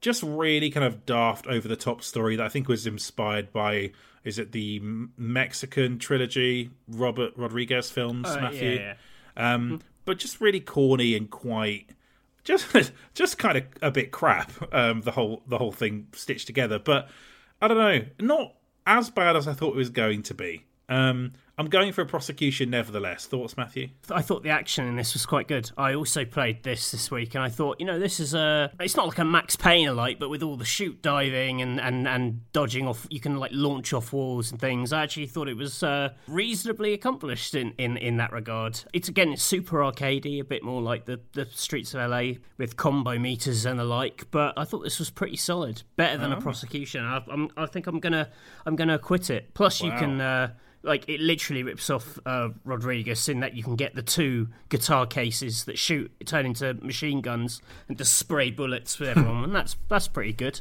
Yeah. Just abs- fucking had to find the one judge who's the biggest Robert Rodriguez fan on the planet. Jesus Christ. Um, any thoughts on this one, Jeremy?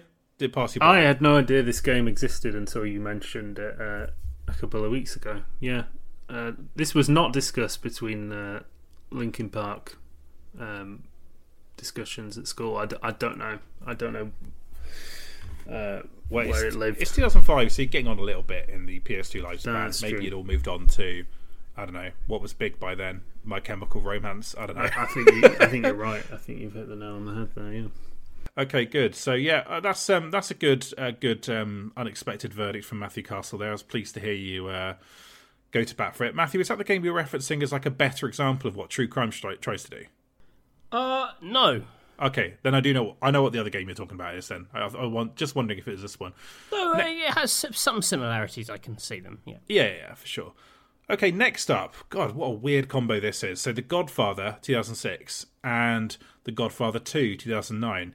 Now, I um, played the former this week for the first time, and I actually reviewed the latter for X360 at the time. I think I gave it a 6 out of 10. Gosh, Jeremy, have you played these? I feel like these are prosecution material just for like misuse of the license, kind of like grounds. Yeah, I have. I've no attachment to these, and I've no desire to uh, to uh, to go to bat for them. I do like the idea of a series that begins and knows it can't ever go up to three. Like it's just not wise for them to go there.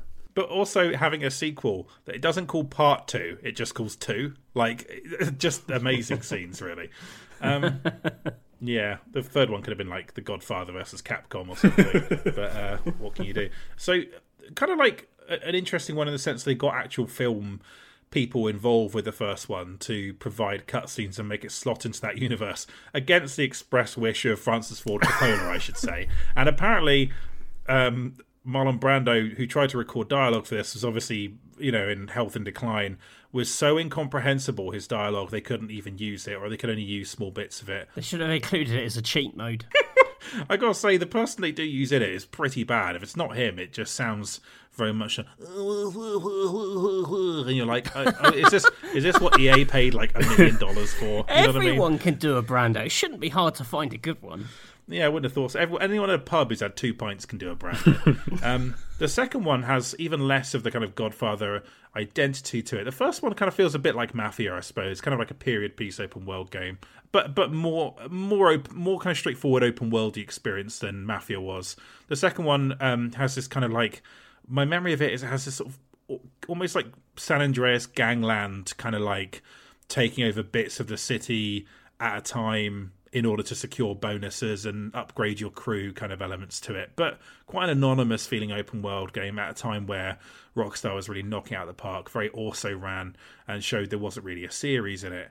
Um, an interesting wrinkle, but I'm going for a prosecution. Matthew, thoughts on this? My only experience of this was playing about an hour of it on Wii, where this was proper like weird exploded, and everyone was trying to lean into the motion control, and it had kind of used the Wii remote and nunchuck to kind of grab someone by their lapels and smash them against the door, and it had all these very cute illustrations of very similar to the sort of Wii Sports demonstration, except it was used to sort of extort money by beating up a butcher and things like this. so, like a very different energy to Nintendo's own Wii output. That aside, very bland, like management element to this. It hasn't got enough like iconic action, I guess, to like feel you know to kind of crib from the you know they're they're more cerebral than that the films. So um, it sort of forced you to do loads of boring little chores. Quite similar actually to like Mafia 3, I think. They both suffer from like manage a criminal empire, which I just don't want to do in this world, you know. I want I want like a nice selection of cool missions, some fun mini games, and then some systems to just tool around with. I don't want to be constantly shaking down bakers. yeah. Yeah, just think it was really like a very 2006 ass choice to turn The Godfather into an open world game. Like, just such a poor idea. Um, And like, I do think that people, uh, like, people like this. Like, it's it's not the least polished game on this list. The first one, it's like, you know, it was reviewed reasonably well. In fact, just in retrospect, it's sort of like maybe you can see why these games declined a little bit when they were doing stuff like this. You know. Um, it's just like the the lack of ideas, but also the just sort of shortcut of having a license to try and get it in front of more eyes. Prosecution, I think. Agreed, Matthew? Agreed. Also, I'm throwing in all the lazy games journalists who used "it make you an offer you can or can't refuse," which was ev- which was pretty much everyone. Yep, 40 games journalists were just um, trapped in this uh, PS2 open world. I, with, uh, I remember joking to uh, Kitsy, who was reviewing it on NGamer, the Wii version, saying like everyone uses all the cliched lines. So I gave him some other Godfather lines to try and squeeze into his review, including "Try the veal, it's the best in the city," uh, and he just he just spread it through the reviewers' crossheads. just said, "Try the veal, it's best in the city." oh, that's so good.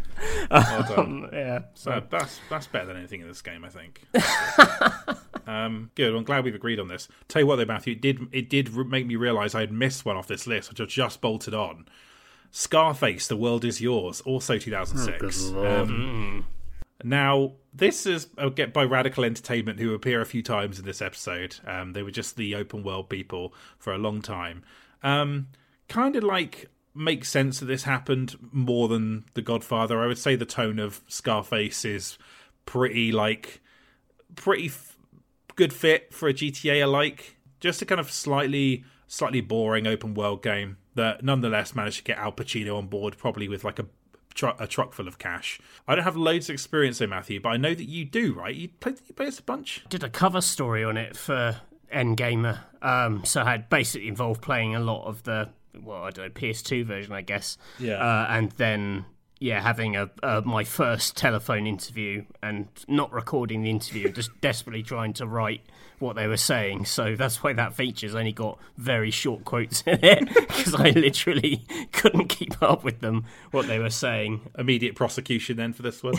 Yeah, like it, it's fine, but again, it has like a almost that sort of Godfather like business element to it. Like there's r- running the kind of drugs empire, which I don't think any open world ever really nailed until GTA Chinatown Wars, um, which yeah. made drug dealing incredibly compelling. But here it's just just not what I want. As if the structure of your game is managing finances in an open world game, I think you've blown it. Any thoughts on this one, Jeremy? Mm, I think it often happens in games that um, an unlicensed game steals a license's lunch. You know, Scarface the game was Vice City, The Godfather the game was Mafia. There wasn't really any room for these to then be adapted. Um, certainly not if they're not adapted particularly well.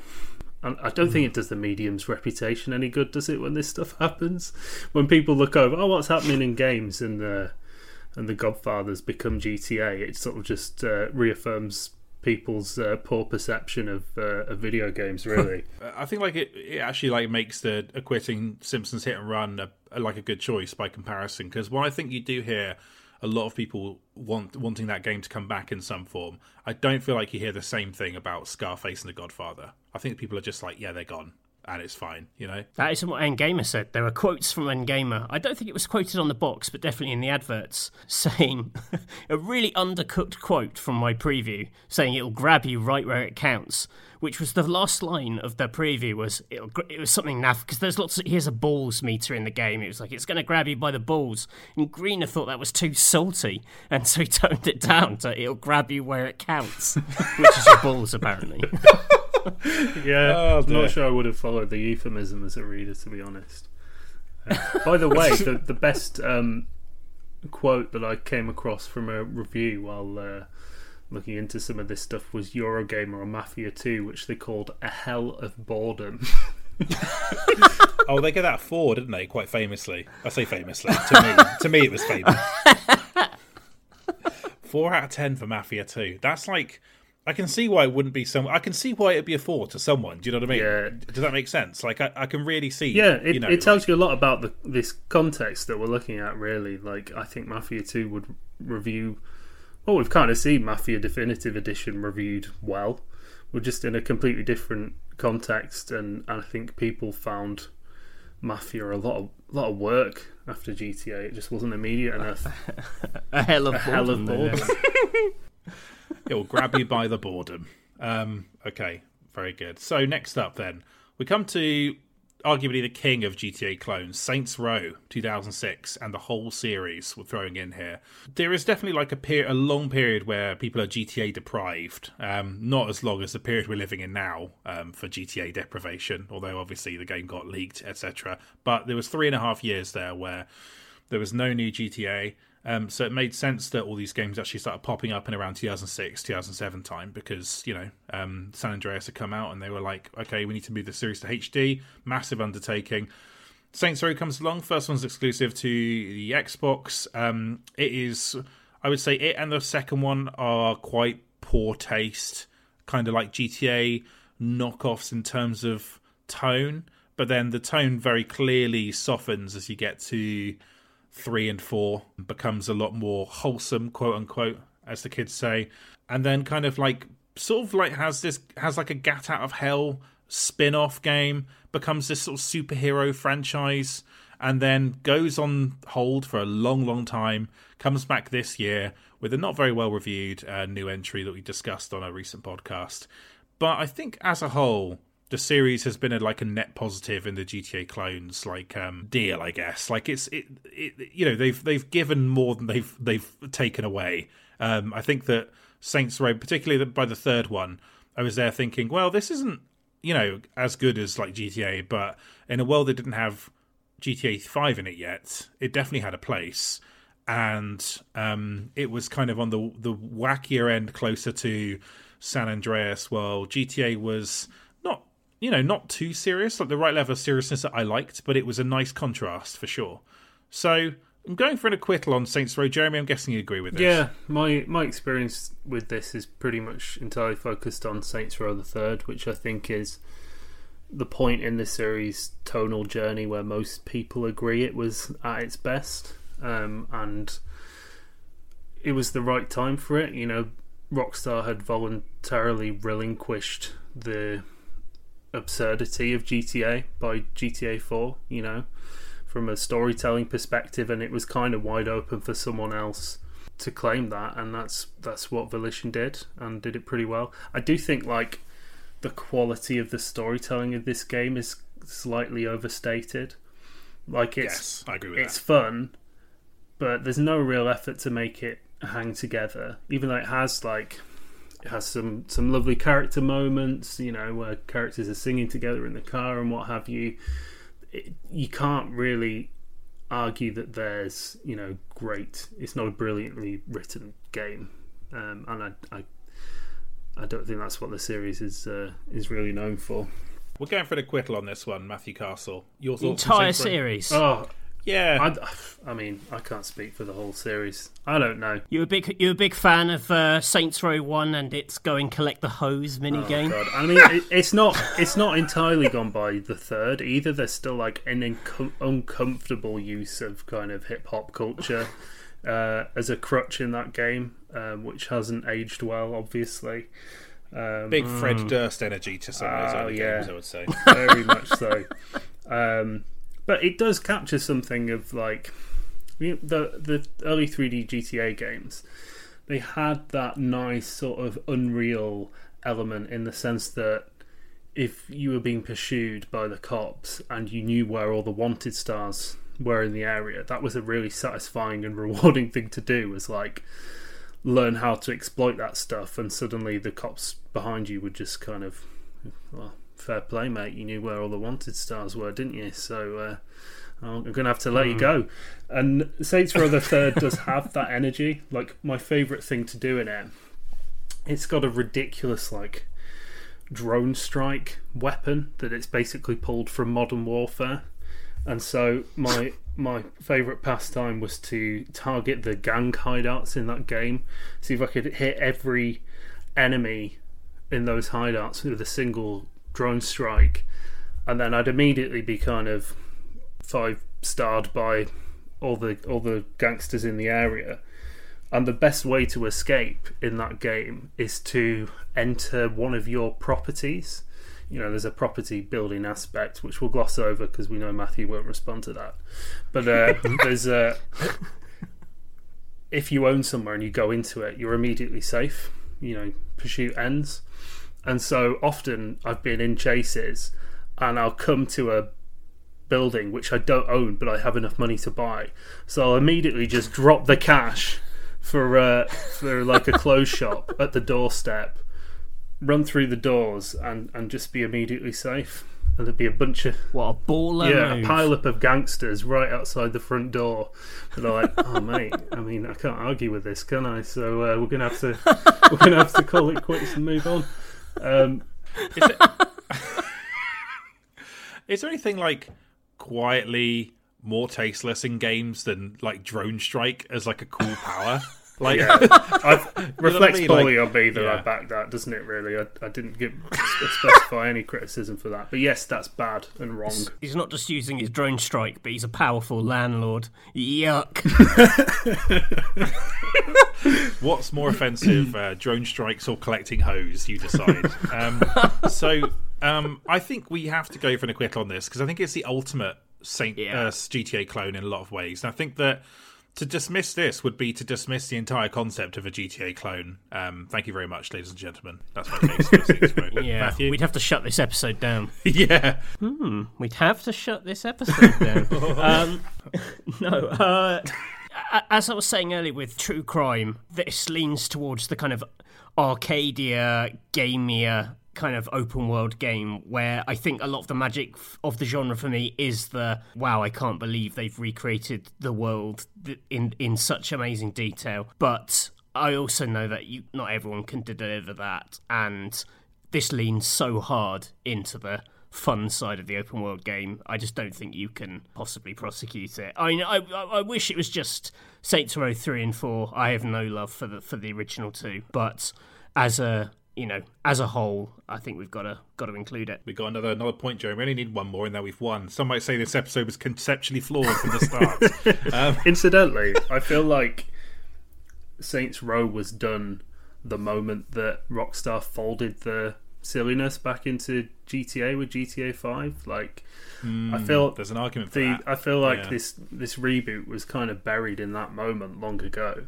it took away Saints Row's purpose, and it had a good purpose. Um, but now GTA Online, especially, happily sort of encompasses all of that stupidity as well as the the kind of mafia esque storytelling. So where'd you go? Mm. I still think it just needed more of an angle than it had, which was just a bunch of people like hustling, as we discussed in the episode. Just doesn't really like go. What oh, if this some is this- people did some things? yeah, like this is the big.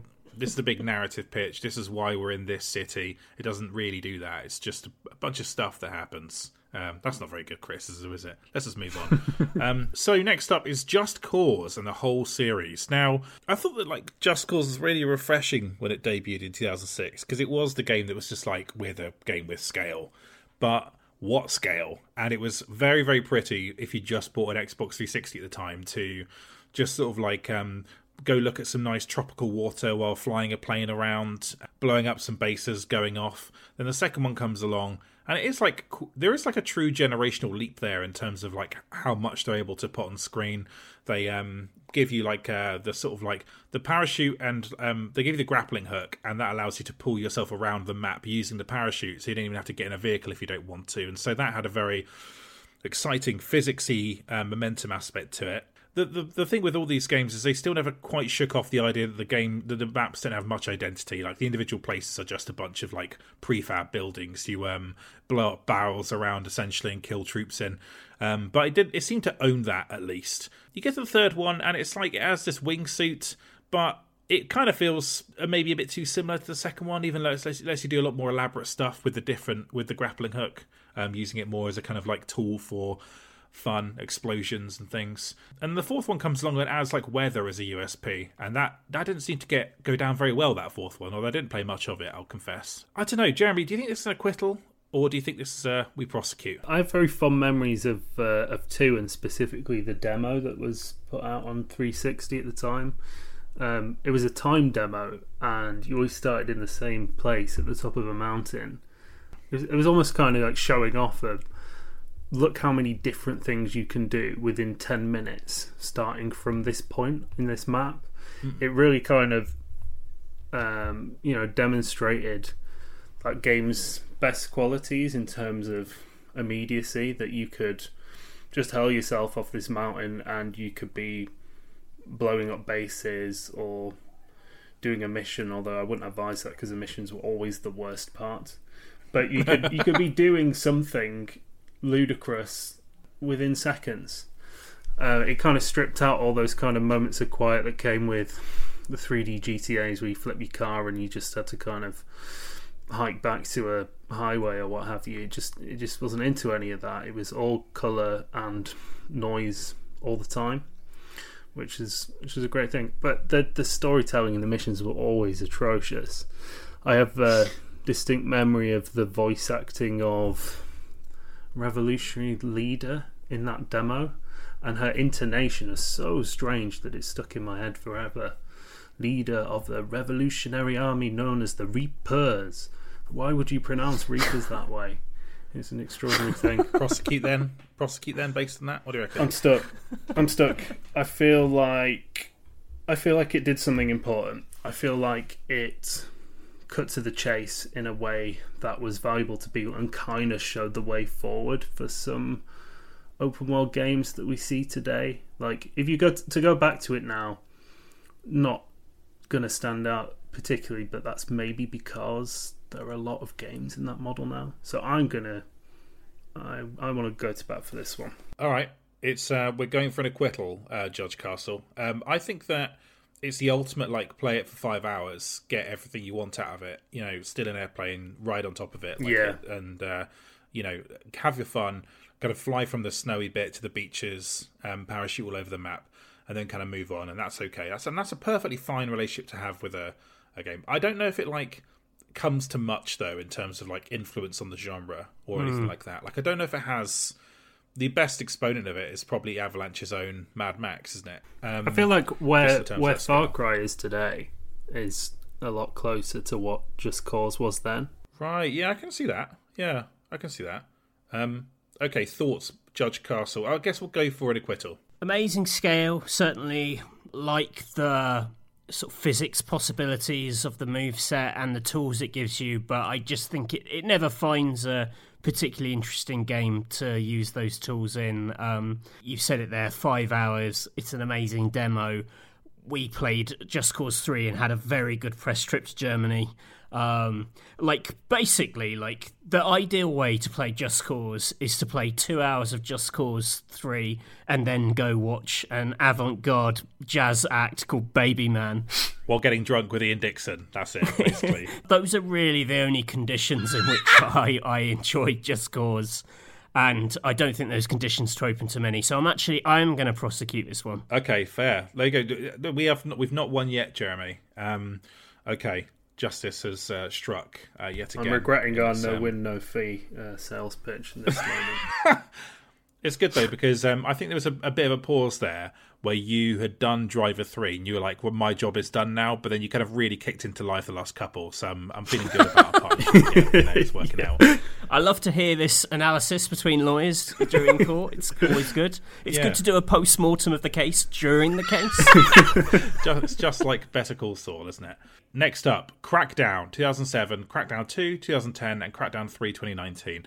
Going for a straight acquittal here, um, Jeremy. I'm assuming you agree. I do know that like there's a bit of diminishing returns with Crackdown, although I think Crackdown 2 is a little bit underrated. They did add a bunch of zombies in it, but they were kind of cool. But it also added a gravity gun, which is actually a really cool thing to have in an open world, using a gravity gun to fling cars around. That ruled. I don't think it was so bad. The third one was kind of like received apathetically, but I think that first one, um, in terms of like, I guess it's not really subverting the GTA formula, but the idea of like my friend will get in a car and then I'll chuck him in the car off the top of this building was something that hadn't been done in these games before and like really added to the open world template that GTA had debuted. Um, and um, Xbox 360 players at the time went wild for it. So, yeah, I think a straight acquittal here. Thoughts, gang? yeah, no, no argument from me. Although All Points Bulletin does come out of this lineage, so we'll just uh, conveniently ignore that fact. That The oh, yeah, Dark that's true. Apprentice. Maybe should have talked about that. So, yes, thoughts, Matthew? You know I can't prosecute Crackdown. So one of the greatest power curves of all time, just the the gradual accumulation of strength and athleticism, the way you collect orbs and just conquer more and more of the city, in, not just in terms of combat, but just being able to scale ever greater heights, climbing the tower. One of the most iconic set pieces in any video game, I'd say, incredibly satisfying. I think that core of the game is so good that even like the reaction to Crackdown 3 may be apathetic, but if you start playing Crackdown 3, you will think, oh yeah, this the orb stuff is still fucking great. It's it's a banger, Crackdown. Really Yeah. good. Completely its own thing as well. Like you maybe go in expecting it to behave like a GTA game, but it, it just doesn't at all. It's all about that crazy momentum of kind of power gain. Yeah, the satisfaction of like um, being able to climb a type of building you couldn't before because you can reach the upper ledges a little better than you could previously, um, and just how the entire city was built to accommodate that. Real good. Yeah, that third one, I know very little about that third one. Should I play it? What do you reckon? if you strip it all away, it is just Crackdown. You know, get the orbs, get the satisfaction of that. The thing that they promised that they didn't quite nail is the idea that as you're kind of taking out each of the, the different enemy bosses or factions, they are becoming like more aggressive presence in the city. You know, they'll start putting down loads of gun turrets everywhere. So, you know, things are meant to be escalating as your power is increasing. But I they didn't quite land it for me. I like the pitch though. All right, well, we got our acquittal, so we have actually won now, so which takes some of the drama Oh, so you off? You get to leave virtual path. it's it's not so bad here, you know. This um, low poly game station, uh, having a great time. So just four more. Prototype and Prototype 2, so 2009, 2012. I thought these games were kind of awful, actually. I thought they were like off brand superhero games where you played as. Uh, the second one less so, but the first one you were just like angry white dude in a hoodie, like Alex Mercer, stomping on civilians and absorbing them with his weird um, kind of alien superpowers. And uh, I just thought it was kind of tacky and naff. I'm prepared to hear counter arguments on this, though. Jeremy, do you play ever play these? No, um, although my my best friend at school, his little brother is called Alex Mercer, and he was lovely. So this never really landed for me as a sort of. Uh, uh, You never, you never threw an old lady off the top of the uh, English no, department. no. so it didn't really, yeah, it didn't really work for me as a sort of uh, badass on the edge uh, name there. Um, was this one radical? The Simpsons hit and run Yeah. game? Yeah, yeah, yeah. Hell yeah, it was radical. their last, their last, I believe, it was their last last games before they. I don't know. Did they get made to make Call of Duty maps? So I assume that's what happens to. Yeah, Activision this was when Studios, but- Activision was just melting down everything that wasn't Call of Duty. Matthew, I'm kind of hoping that you'll have like a counter argument to this because I'm going for a straight prosecution, my friend. I mean, it's got the classic Just Cause thing of like a, a- just a terrible world, terrible mission structure in it. Like, there's nothing interesting to do. The central character is a it's a is a really good set of powers. I think, like your ability to cause carnage. I'm gonna grab thing this thing with a tendril and throw it. I'm gonna chuck this helicopter out the sky. I'm gonna get into a tank. You you could stitch stuff together in a very satisfying way. I thought it put a huge amount of power in your hands. I was quite fond of the first one. Not, I don't think it's like a stellar game. I think I maybe mentioned it in the, the seven out of tens, but I, I remember thinking it had a sort of style to the action and the way that you could just string stuff together and you were quite unstoppable. It's probably closest in tone to like a Spider-Man open world game, say, but it just had a, a little bit more like bite to it Transgressive, you know. what you do with that character is the same old stuff again. It's like you could sort of uh, uh, sort of absorb people and, and and take their form and Oh, become that. like an army major to infiltrate a base. I remember that one. the same texture army general infiltrating the same base layout fifty times across the campaign. It was completely lacking in imagination. I mean, At a certain point, you think they develop like a list of questions to ask the army majors when they come back into base, just looking a little bewildered and off key. Yeah. Like, what is your daughter's name? That sort of thing. thrown any old ladies off the top of the Empire State Building.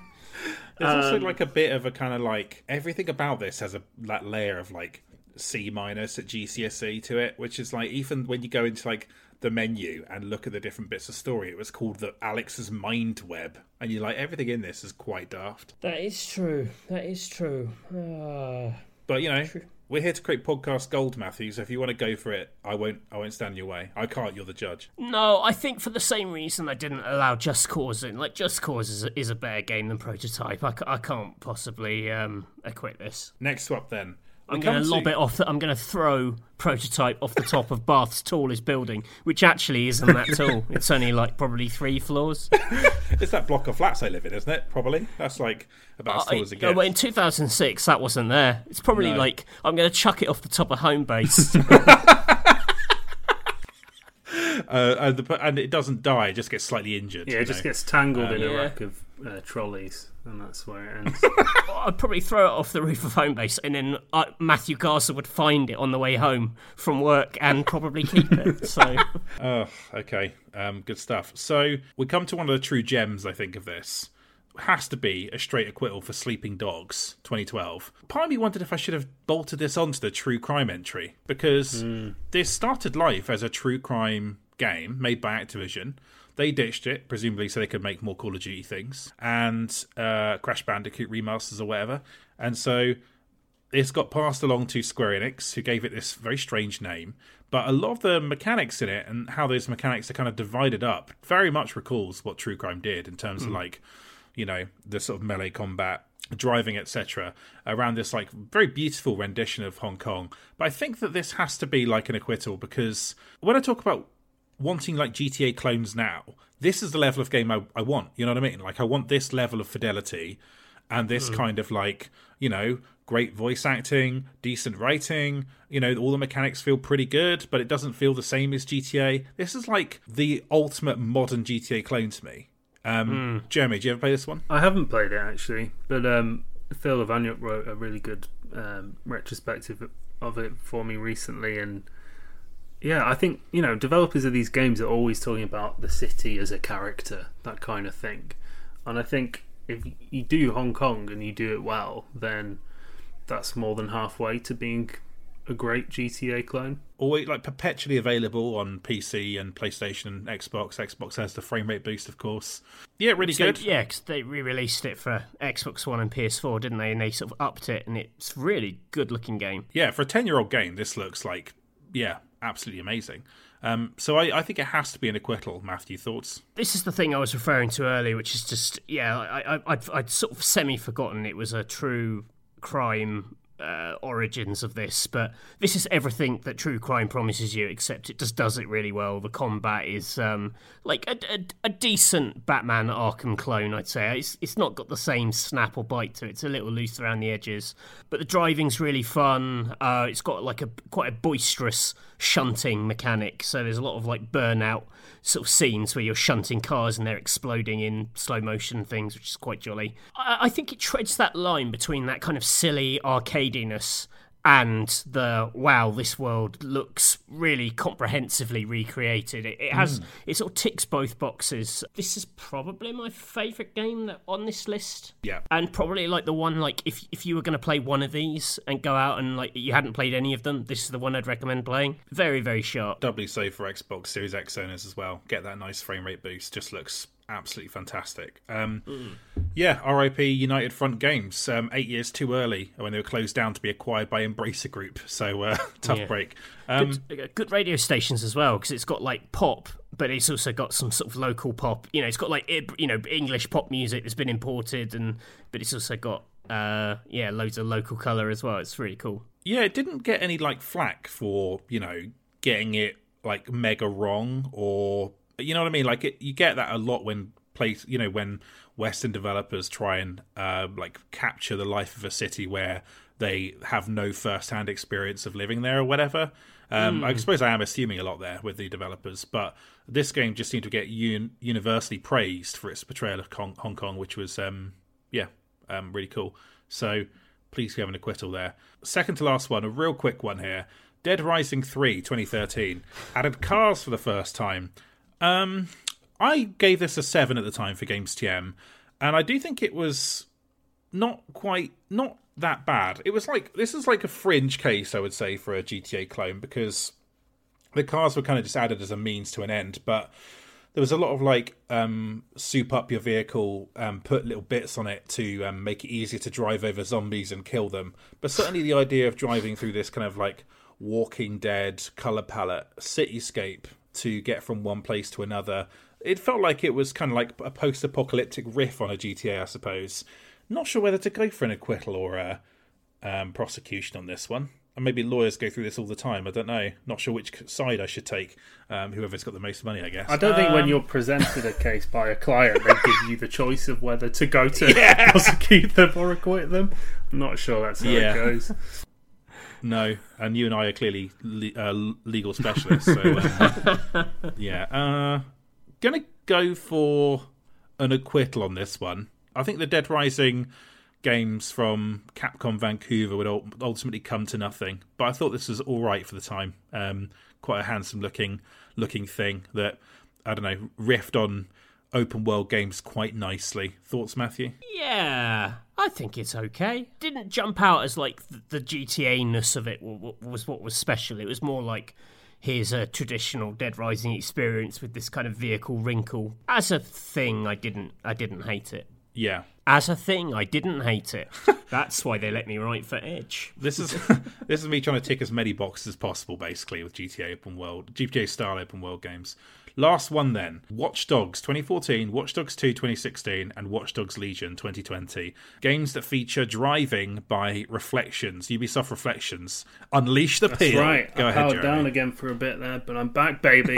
it's Watch Dogs time. So, yeah, there's a whole origin story for Watch Dogs where it was a driver game developed at the same time pretty much as Driver San Francisco, the weird but brilliant um, Tanner's in a coma and drifting between the consciousness of different drivers. That game was happening at the same time. Didn't perform particularly well. Um, sorry, that was very corporate language, wasn't it? It didn't sell very well. Uh, so, uh, so the that you know, uh, driver became Watchdogs basically. This uh, this Canadian project, which I think got two things fundamentally very right in that it it has all that kind of grounding in car chases that driver has is very committed to making that sort of that that journey uh, across the city really gripping to enable you to hack bits of the environment and to just kind of ramming cars off the road is very satisfying. And it does the whole car stealth thing properly up to the point where you can even turn off your engine and kind of go unnoticed as a as a cop passes by, so long as they're not too close to you. It's quite a sophisticated system. And on the other side of things, it plugs in the cover stealth from Splinter Cell Conviction, which is one of the best things Ubisoft ever came up with. Was this kind of, I guess, rooted in in Gears and that whole cover shooter movement to make this very immediate action stealth thing, and that's just as is. It just appears in Watch Dogs, and you know, given sort of GTA's iffy action reputation, even now, that was it's kind of offering something that uh, wasn't really available elsewhere in those games. Um, the problem, mm. of course, being the protagonist. You know, the the story of what in Watch Dogs One is is fairly well told, um, but Aiden's just a, he's just a tough hang. Ultimately, he's just not a very nice man to be around, and although he's he's quite popular with the Watchdogs fan base, um, he's never really, you know, he's just very difficult to root for, unfortunately. So that's that's made the biggest downside of that first game, really. Um, despite the city being kind of wet and sad, but also quite beautiful and autumnal. And you know, I recommend taking a boat out in that city and just you know you can kind of drive beneath all those famous Chicago bridges, that uh, you know Loop District, and come out the other side, and it's it's still quite stunning in its own way. Um, but it just had a massive problem right at its core, which is just kind of sad. Mm. But there, there's something about it that reminds me of, um, you know, very early GTA 3. And you talked a little about this on the podcast before that there was room to kind of experiment in your approach to missions back then. And, you know, Rockstar abandoned that pretty quickly when you get to Vice City. It's all very structured spectacle and set pieces in the missions. But Watch Dogs 1 does have that thing where, for instance, you have this mission format where there's a convoy that's moving through the city. Oh, yeah, I was going to say, I like the hijack yeah, missions. really good stuff. And you can, you know, you can uh, kind of plant an ambush spot at a bridge. You can you can pop some some bombs down. You can hack the bridge so that it it lifts at the precisely the right moment, and then you can kind of go in shooting. Or one of my favourite memories is planning it so that I was on a railway bridge with a motorbike at the time the convoy was passing underneath, which is no mean no easy feat. But managing to snipe the target and be away on this motorbike across a railway bridge onto another island before anyone could uh, could pursue. That kind of stuff kind of lives in the memory because you're able to actually come up with how you tackle something, and that's pretty rare in this kind mm. of hmm. open world game. Um, mm. But yeah, the easier one to defend is Watch Dogs 2, which does all of that, but with characters who aren't hateful, um, despite there was a kind of real worry before it came out that it was going to be incredibly hello fellow kids. And arguably is to a degree but those characters work much better than they should.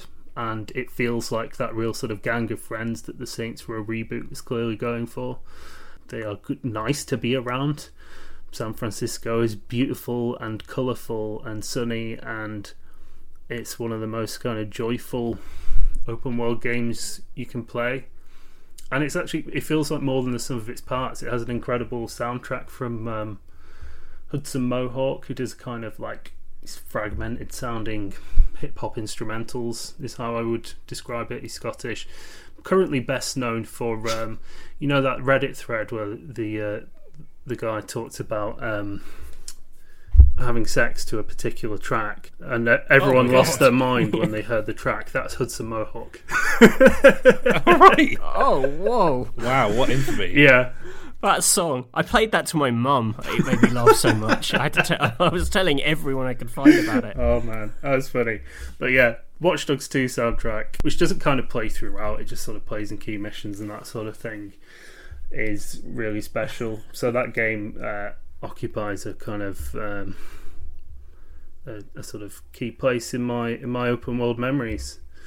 Uh, and then Hmm. Legion, bit of a bit of a sad one. That you know to have someone like Clint Hocking lead a game like that, who's you know always been one of Ubisoft's most ambitious creative directors, did Far Cry Two and Splinter Cell Chaos Theory, and had come up with, with this whole idea of you know finally delivering on that idea in early Watch Dogs of you, you know when you could just kind of select someone in the street and vicariously see who they are. Uh, the idea that that would be real, that they would be actually going about these lives, and that you could influence them in some fashion. Really solid pitch, but finished game kind of feels like they spent so much effort getting this thing to work that everything else, nothing else really advances from the the previous mm-hmm. game. It kind of feels like there's this massive switchboard, this powerful machine that they've created, and only some, you know, half of the game is plugged into it. It feels like it, they never really got to the point where it was taking full advantage of this this super clever system they built. You you get Yeah. these moments where it comes together, where you know you take a corner too fast, and you run someone over, and the game informs you that you've just killed the stalker of somebody who was on the fence about joining DedSec and they're now on board, and that's incredible. If stuff like that was happening all the time, that connected up the chaos of a GTA Yeah. game with that sort of uh, clever emergent stuff, that would be amazing. But that's not really what the experience of Legion is like a lot of the time, and they completely fucked the driving. I don't know how to get more than two stars of police presence in that game. It's impossible to muster a, a police chase, uh, which for me, as you can imagine, is upsetting. Uh, and I think Reflections were still involved in the driving in that one, but it just doesn't seem to really function. I don't think London is a good driving city anyway. I don't think anyone has ever Well- thought that of London.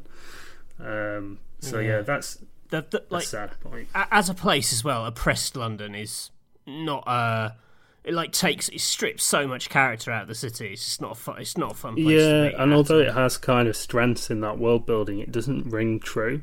Just the idea, there is never, a, you don't see any politicians in Watch Dogs Legion, and if there was an oppressed London, you know, a dystopian UK, politicians would still be at the heart of it. It it doesn't make sense to just kind of see you know private military companies they're backed by a government that you don't really see. It doesn't really like where is this coming from? Where's the ideology? What is this? You know where's the connection to the uk we live in now? It doesn't really feel right. This just this just sounds like the the rant of someone who wants to run over an MP in a military. that's it yeah that's it. That's a really good overview of the series there, Jeremy. I really like that. Um, go- gosh, yeah, I should really play Watch Dogs 2 properly at some point. That's uh, a pile of shame game for me. I played it for like an hour, and I was like, oh, I don't get to go to GDC anymore, so it's nice to just be in this city for a while. It does feel like this city.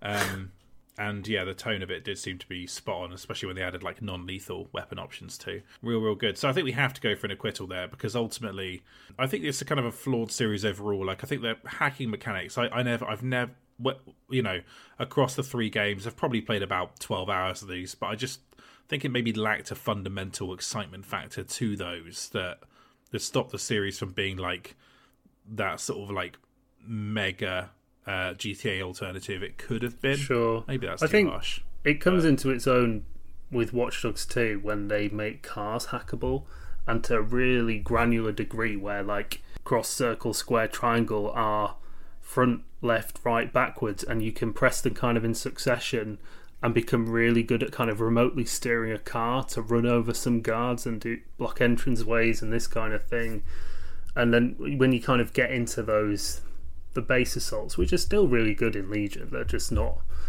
pushed forward in any way.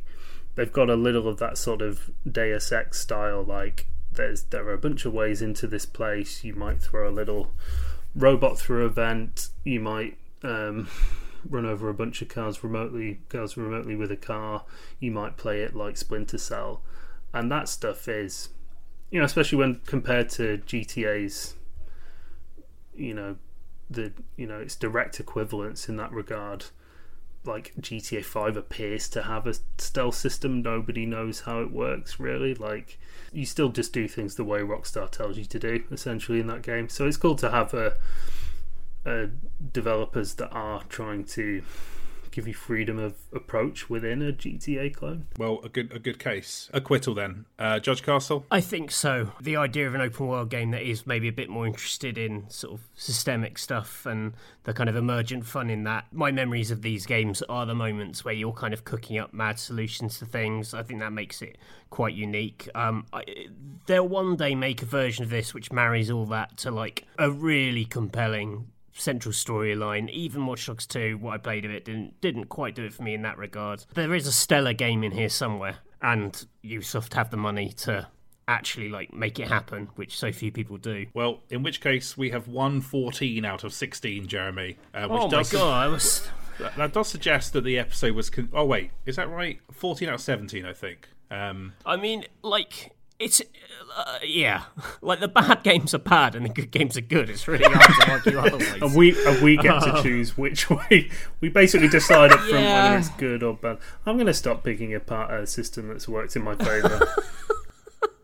that's fine. Why don't we um, accept that the, the, the open world GTA Clones trial game itself has to be trapped inside the Matthew Castle game as punishment for being poorly conceived? I think that's a, that's good. We had a bunch of edge cases, but to be honest, it will drag the podcast out so much, and I'd just be fucking name checking a load of stuff that we can talk about another time. Spider Man 2, etc., Destroy Humans, Mercenaries, Incredible Hulk Ultimate Destruction, which I did play this week and very much enjoyed. The infamous games, Sunset Overdrive. I tried to keep to games where you could steal cars, basically. Um, so you could argue I should have included the Saboteur, but good God, we covered a lot of games, so that'll do, guys. Jeremy, where can people find you on social media? I'm uh, Jeremy underscore Peel on Twitter. Thank you so much for joining us. Um, and uh, I guess we should reveal that if we hit our stretch goal, you are the mystery person who will do something. Probably, we have yet to agree terms, so maybe we should. Yeah, say that. I mean, I'm not um, likely to walk out of negotiations, to be honest. But uh, yeah, me and and hopefully my good friend and peer Phil, who I've mentioned a couple of times during the course of this, will we'll do some kind of uh, bonus back page podcasting. So you can look forward to that. excited. I want that to happen. That would be cool. Yeah, the just the bastard paymasters of this Patreon have to uh, agree to uh, the terms. Let's see if they'll uh, they'll um, cave. Um, yeah, very good, Jeremy. Thank you so much for joining us, uh, Matthew. Where can people find you on social media? Mr. Basil underscore pesto. I'm Samuel W. Roberts. This podcast is supported by patreon.com slash backpagepod. Thank you to everyone who backs us, all 500 plus of our backers. We really appreciate it. Uh, we'll be back next week with uh, something I've forgotten. Goodbye. Bye. Bye.